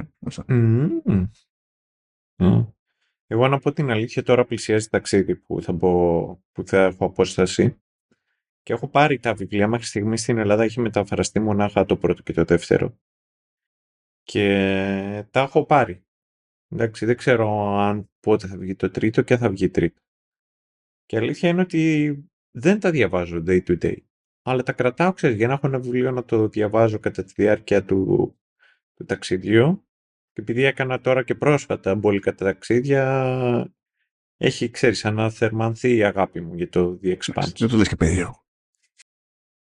Είναι καλή φάση το, ναι. το The Expanse. Να σε ρωτήσω, Σταύρο. Τι θα γίνει με αυτή την αιμονή στο τηλεοπτικό στερέωμα με τα ρημάδια τα flashbacks; Γιατί έχουμε πάλι flashbacks που μπορούσαμε απλά να μην έχουμε; Why? Just why? Είναι... Τι εννοείς; Ε, είναι... Ε, έχω... Είναι η ίδια αντιμετώπιση με, τα... με το corporate και τα meetings. Δηλαδή, ε... δεν θα κακίσω ότι είσαι ένα κιλόρι, αλλά δεν είναι δουλειά αυτό. δηλαδή, οκ. Okay. Ξέρεις, πώς αυτό το meeting θα μπορούσε να ήταν... Mail. Ε, πώς το λένε, ναι, mail, ε, έτσι και αυτό το... Νομίζω ότι, κοίταξε, χίλια τα χίλια είναι αφηγηματικό μέσο. Χίλια τα χίλια. Δεν είναι. Α, ξαφνικά κοίταξε εδώ πέρα κάτι το οποίο δεν ήξερες και τώρα αλλάζει το τρόπο με τον οποίο ε, αφιέρε, ξέρεις, αντιλαμβάνεις το χαρακτήρα. Ότι το παρελθόν μας καθορίζει, μας καθορίζει. Το πρόβλημα σε αυτή την περίπτωση είναι για ποιο λόγο θα πρέπει να χρειάζεται να δω ένα flashback ώστε να αντιληφθώ ένα χαρακτήρα. Γιατί ένα flashback το οποίο μου δείχνει μια τελείως διαφορετική πλευρά του χαρακτήρα είναι ο μοναδικός τρόπος να αποδεχτώ ότι υπάρχει ένας χαρακτήρας ο οποίος είναι, ξέρεις, multi-layer. Και αυτό έχει να κάνει κιόλας διότι η, η Jules δεν μπορείς να καταλάβεις αν είναι multilayer ή όχι, πέρα από αυτό. Γιατί ξέρεις, βασίζεται πάνω στο, στο δράμα της, ώστε να την καταλάβεις το τι κάνει και το πώς συμπεριφέρεται. Διότι χοντρικά όλοι τη συμπεριφέρονται με τον ίδιο τρόπο. Δεν υπάρχει κάποιος ο οποίος να την αντιπαθεί για το κολοχαρακτήρα της. Εκτός από αυτή είναι την ε, που σηκώθηκε και έφυγε και έπαιξε εκεί. Δεν σε συμπαθώ, αντίο, παίρνω μετάθεση. Όλοι στο τέλος λιγάκι την ε, συμπαθούν. Δεν υπάρχει ένας εκεί ο οποίος να λέει φύγε από εδώ μωρή σάβρα, δεν μπορώ. Ήταν μία ο Τζόρτζ, μία μετά ο Λούκας, της κλείνανε το ματάκι, ήταν όλα καλά. Είναι λιγάκι flat.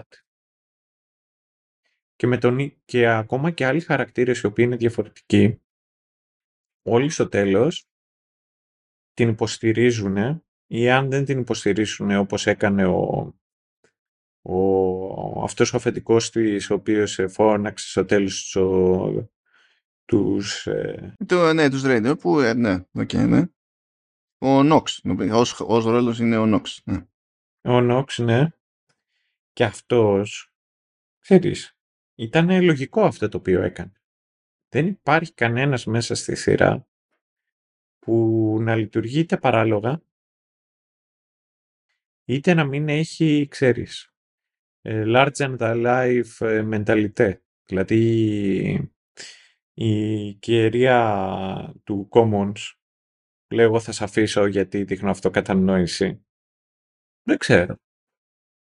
Εγώ όσους ματατζίδες έχω γνωρίσει στη ζωή μου, σου λέω καλά κάνουμε και τα λοιπά. Δεν έχει γυρίσει κανένας να μου πει ότι α, αφήνουμε τραύματα στους ανθρώπους. Καλό είναι, ξέρεις, να τα αποφύγουμε όλα αυτά. Εντάξει, λες τώρα για τον Sims, έτσι.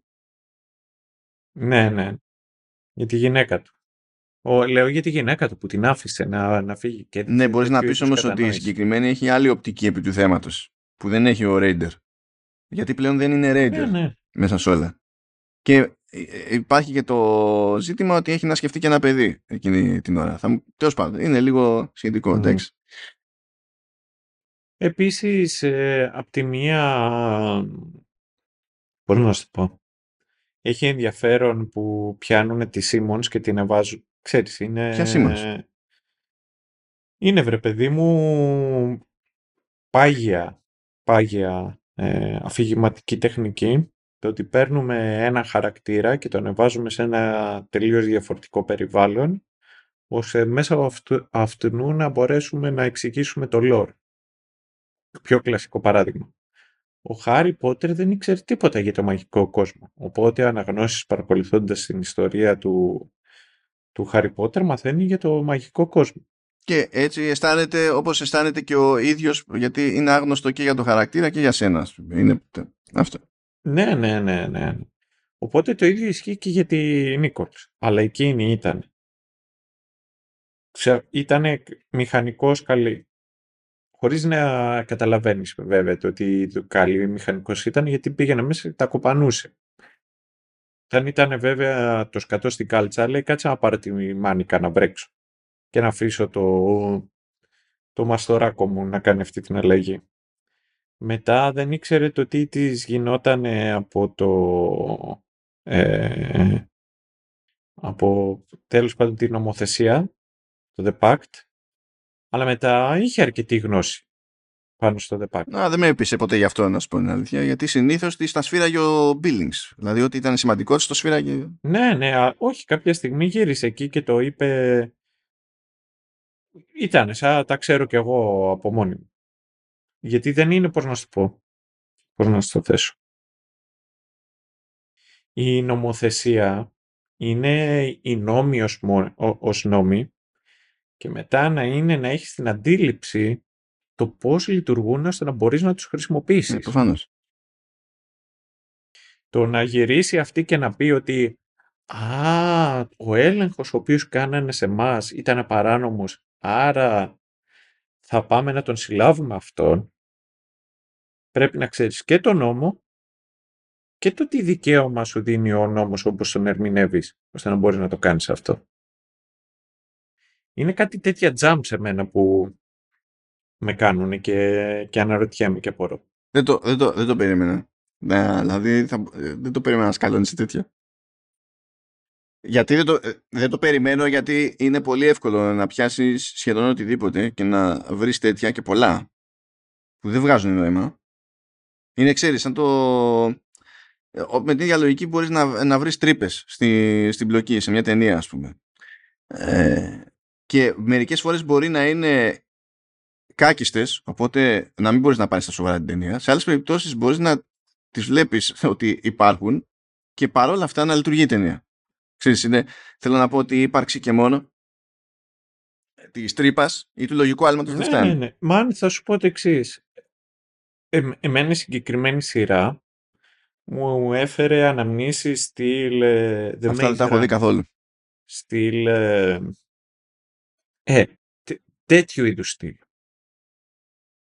Δηλαδή άμα ήταν αυτή η έφηβη και κάτι τέτοια είναι πολύ καλύτερο δείγμα γραφής από όλο αυτό από ότι ξέρεις τα περισσότερα από όλα αυτά, αλλά δεν σημαίνει ότι δεν είναι και what it is. Γι' αυτό το λόγο, ξέρεις, ε, σκάλωσε.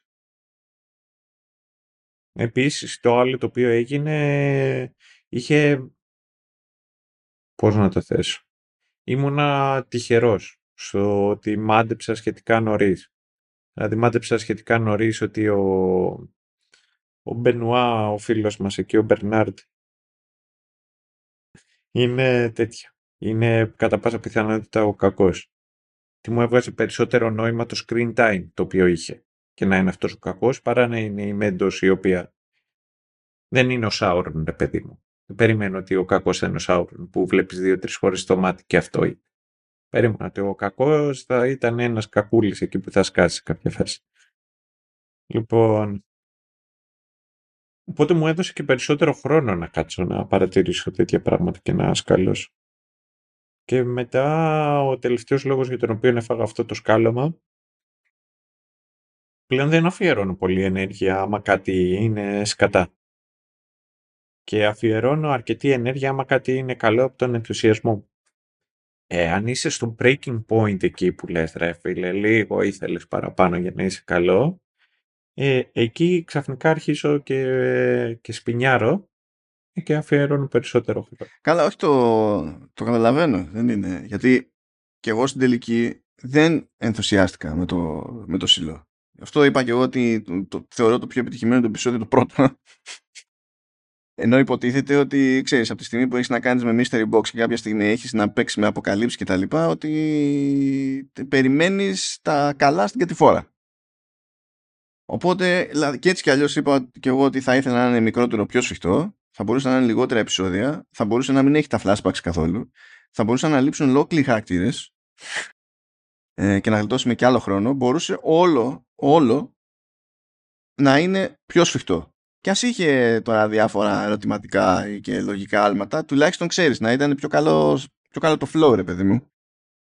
Γιατί πιστεύω κιόλας ότι αυτά φτιάχνονται πιο εύκολα ε, σε σχέση με το να πεις ότι ξέρεις δουλεύω πολύ καλύτερα ένα χαρακτήρα.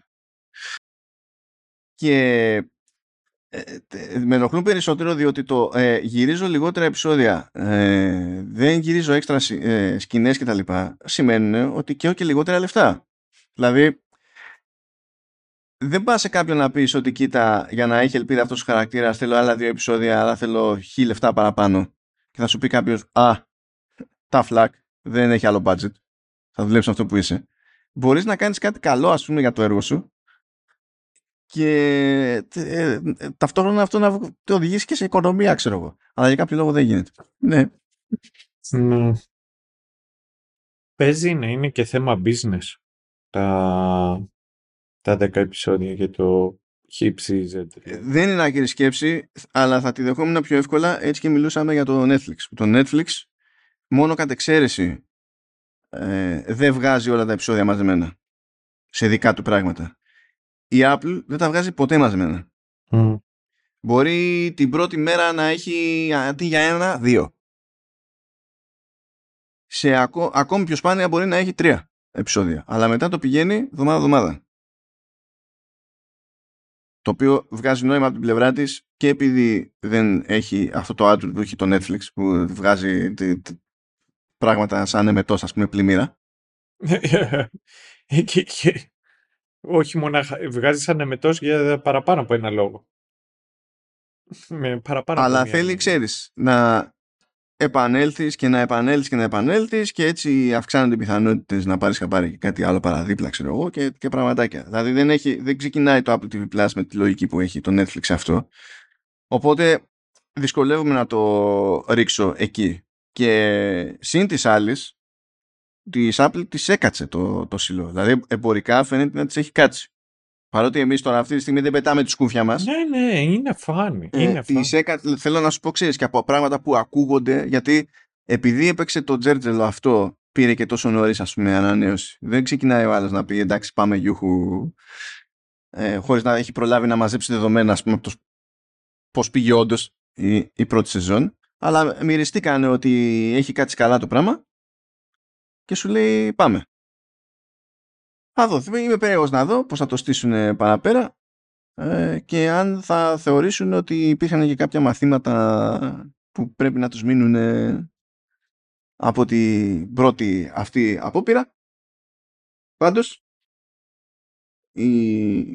ο, ο δημιουργός βασικά της συγκεκριμένης τηλεοπτικής παραγωγής είναι ο Γκράχαμ Yost. Πραγματικά βλέπεις γιατί είναι πιο γνωστός και δεν ξέρεις να υποθέσεις. Δηλαδή είναι γνωστός για το Speed, το Speed με τον Keanu Reeves και τη Sandra Bullock. Για το Broken Arrow, χειρότερη, χειροτερεύει η φάση, με τον John Travolta και Christian Slater. Hard Rain, που εκεί πέρα το λες και πιο ε, τσαχπίνικο, γιατί τέλος πάντων είχε Morgan Freeman, πάλι Christian Slater βέβαια, Randy Quaid, Mini Driver, είναι λίγο περίεργο, εντάξει.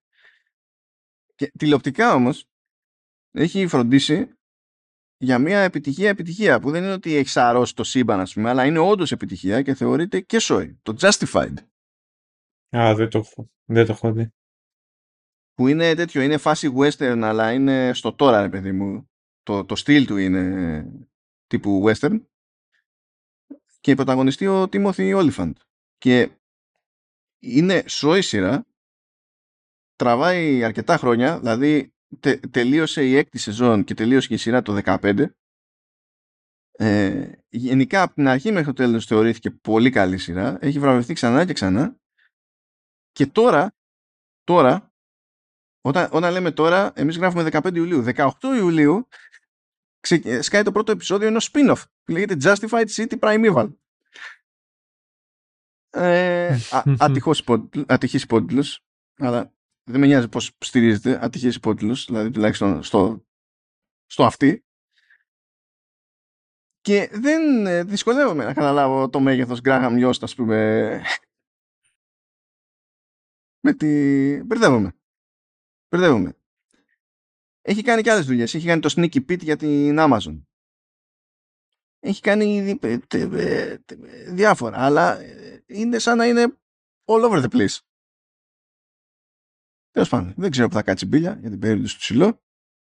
Για να περάσει η ώρα σας, νομίζω θα περάσει καλά. Δεν είναι ότι είστε εδώ πέρα και είναι φάση, ναι, ναι. όχι τι κάνουμε. Απλά η αλήθεια είναι ότι είμαστε κι εμείς βαρεμένοι και έχουμε, μας έχουν κάψει πλέον πράγματα. Δηλαδή, καλά, ο, ο, ο Σταύρος το ξέρει. Ναι ρε, όχι, θα σου πω. Καταρχάς, καταρχάς προσωπική μου άποψη είναι ένα στυλ αυτού του είδους τα mystery box, τα οποία εγώ τα προτιμώ πιο...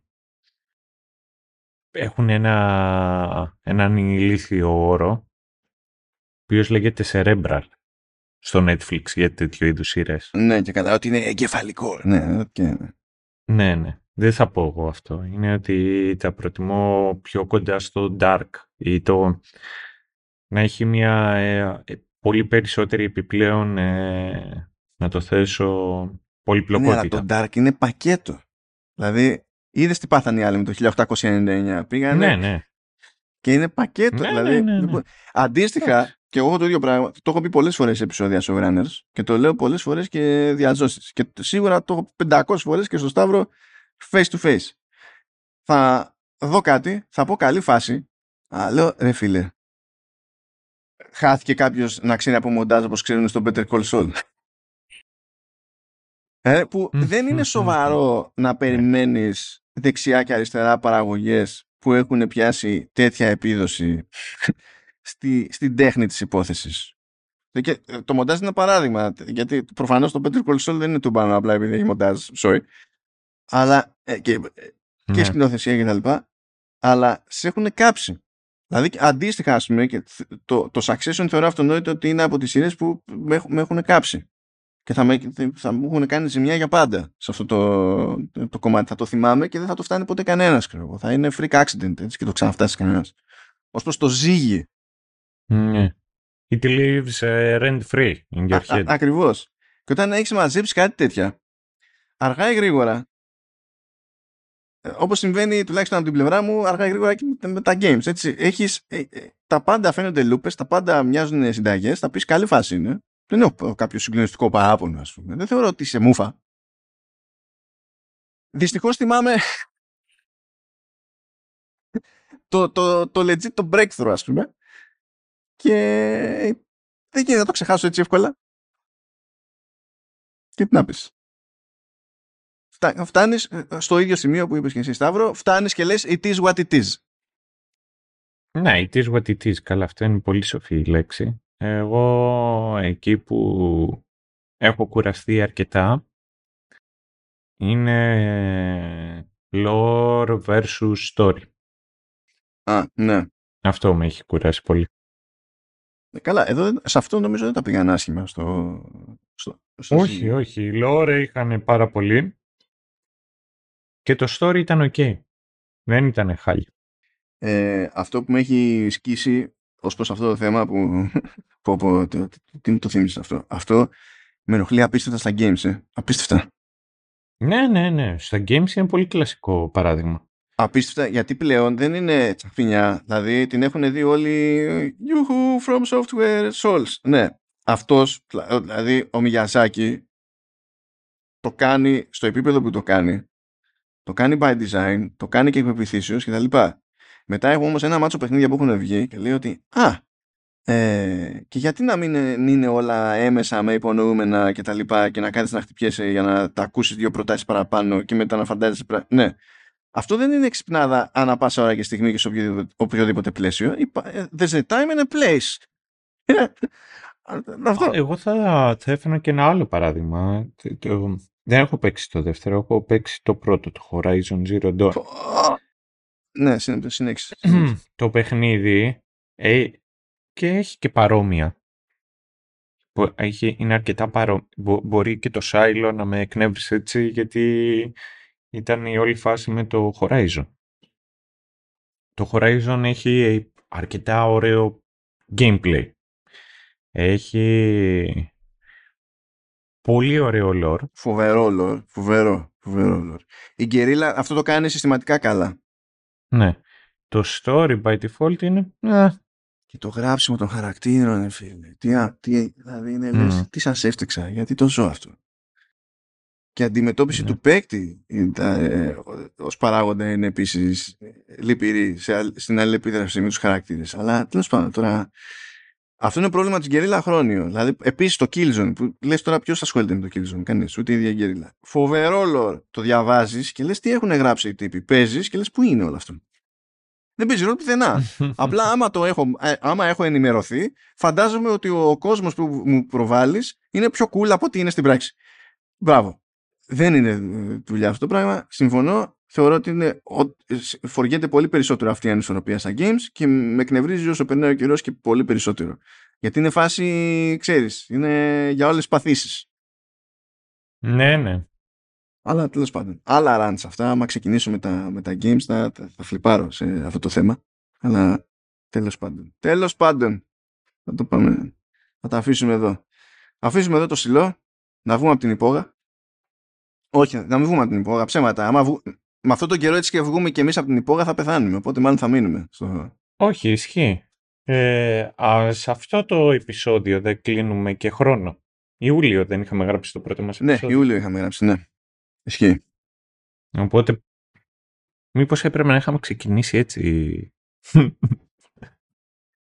Ε, μήπως έπρεπε να είχαμε ξεκινήσει έτσι το επεισόδιο; Καλή καρδιά. Ε, λοιπόν, να σας αφήσουμε. Δεν ξέρω τι έχει να κάνει ο Σταύρος. Εγώ να πιάσω κάτι deadlines, οπότε αυτό ήταν το ευχάριστο διάλειμμα. με την ηχογράφηση. Ε, και το mood είναι αυτό. Το μέλλον μου έχει περισσότερη καφέινη. Ελπίζω να έχει κάτι πιο ενδιαφέρον το μέλλον του, του Σταύρου. Στο εύχομαι δηλαδή. Όχι, τώρα έχει να συμμαζέψω το σπίτι. Τώρα που το θυμήθηκα. Αυτό έχει. το θυμήθηκες. Ελπίζω να περνάτε καλύτερα εσείς στο μέτρο του δυνατού και θα τα ξαναπούμε χοντρικά σε 15 μέρουλες. Ciao. Bye bye.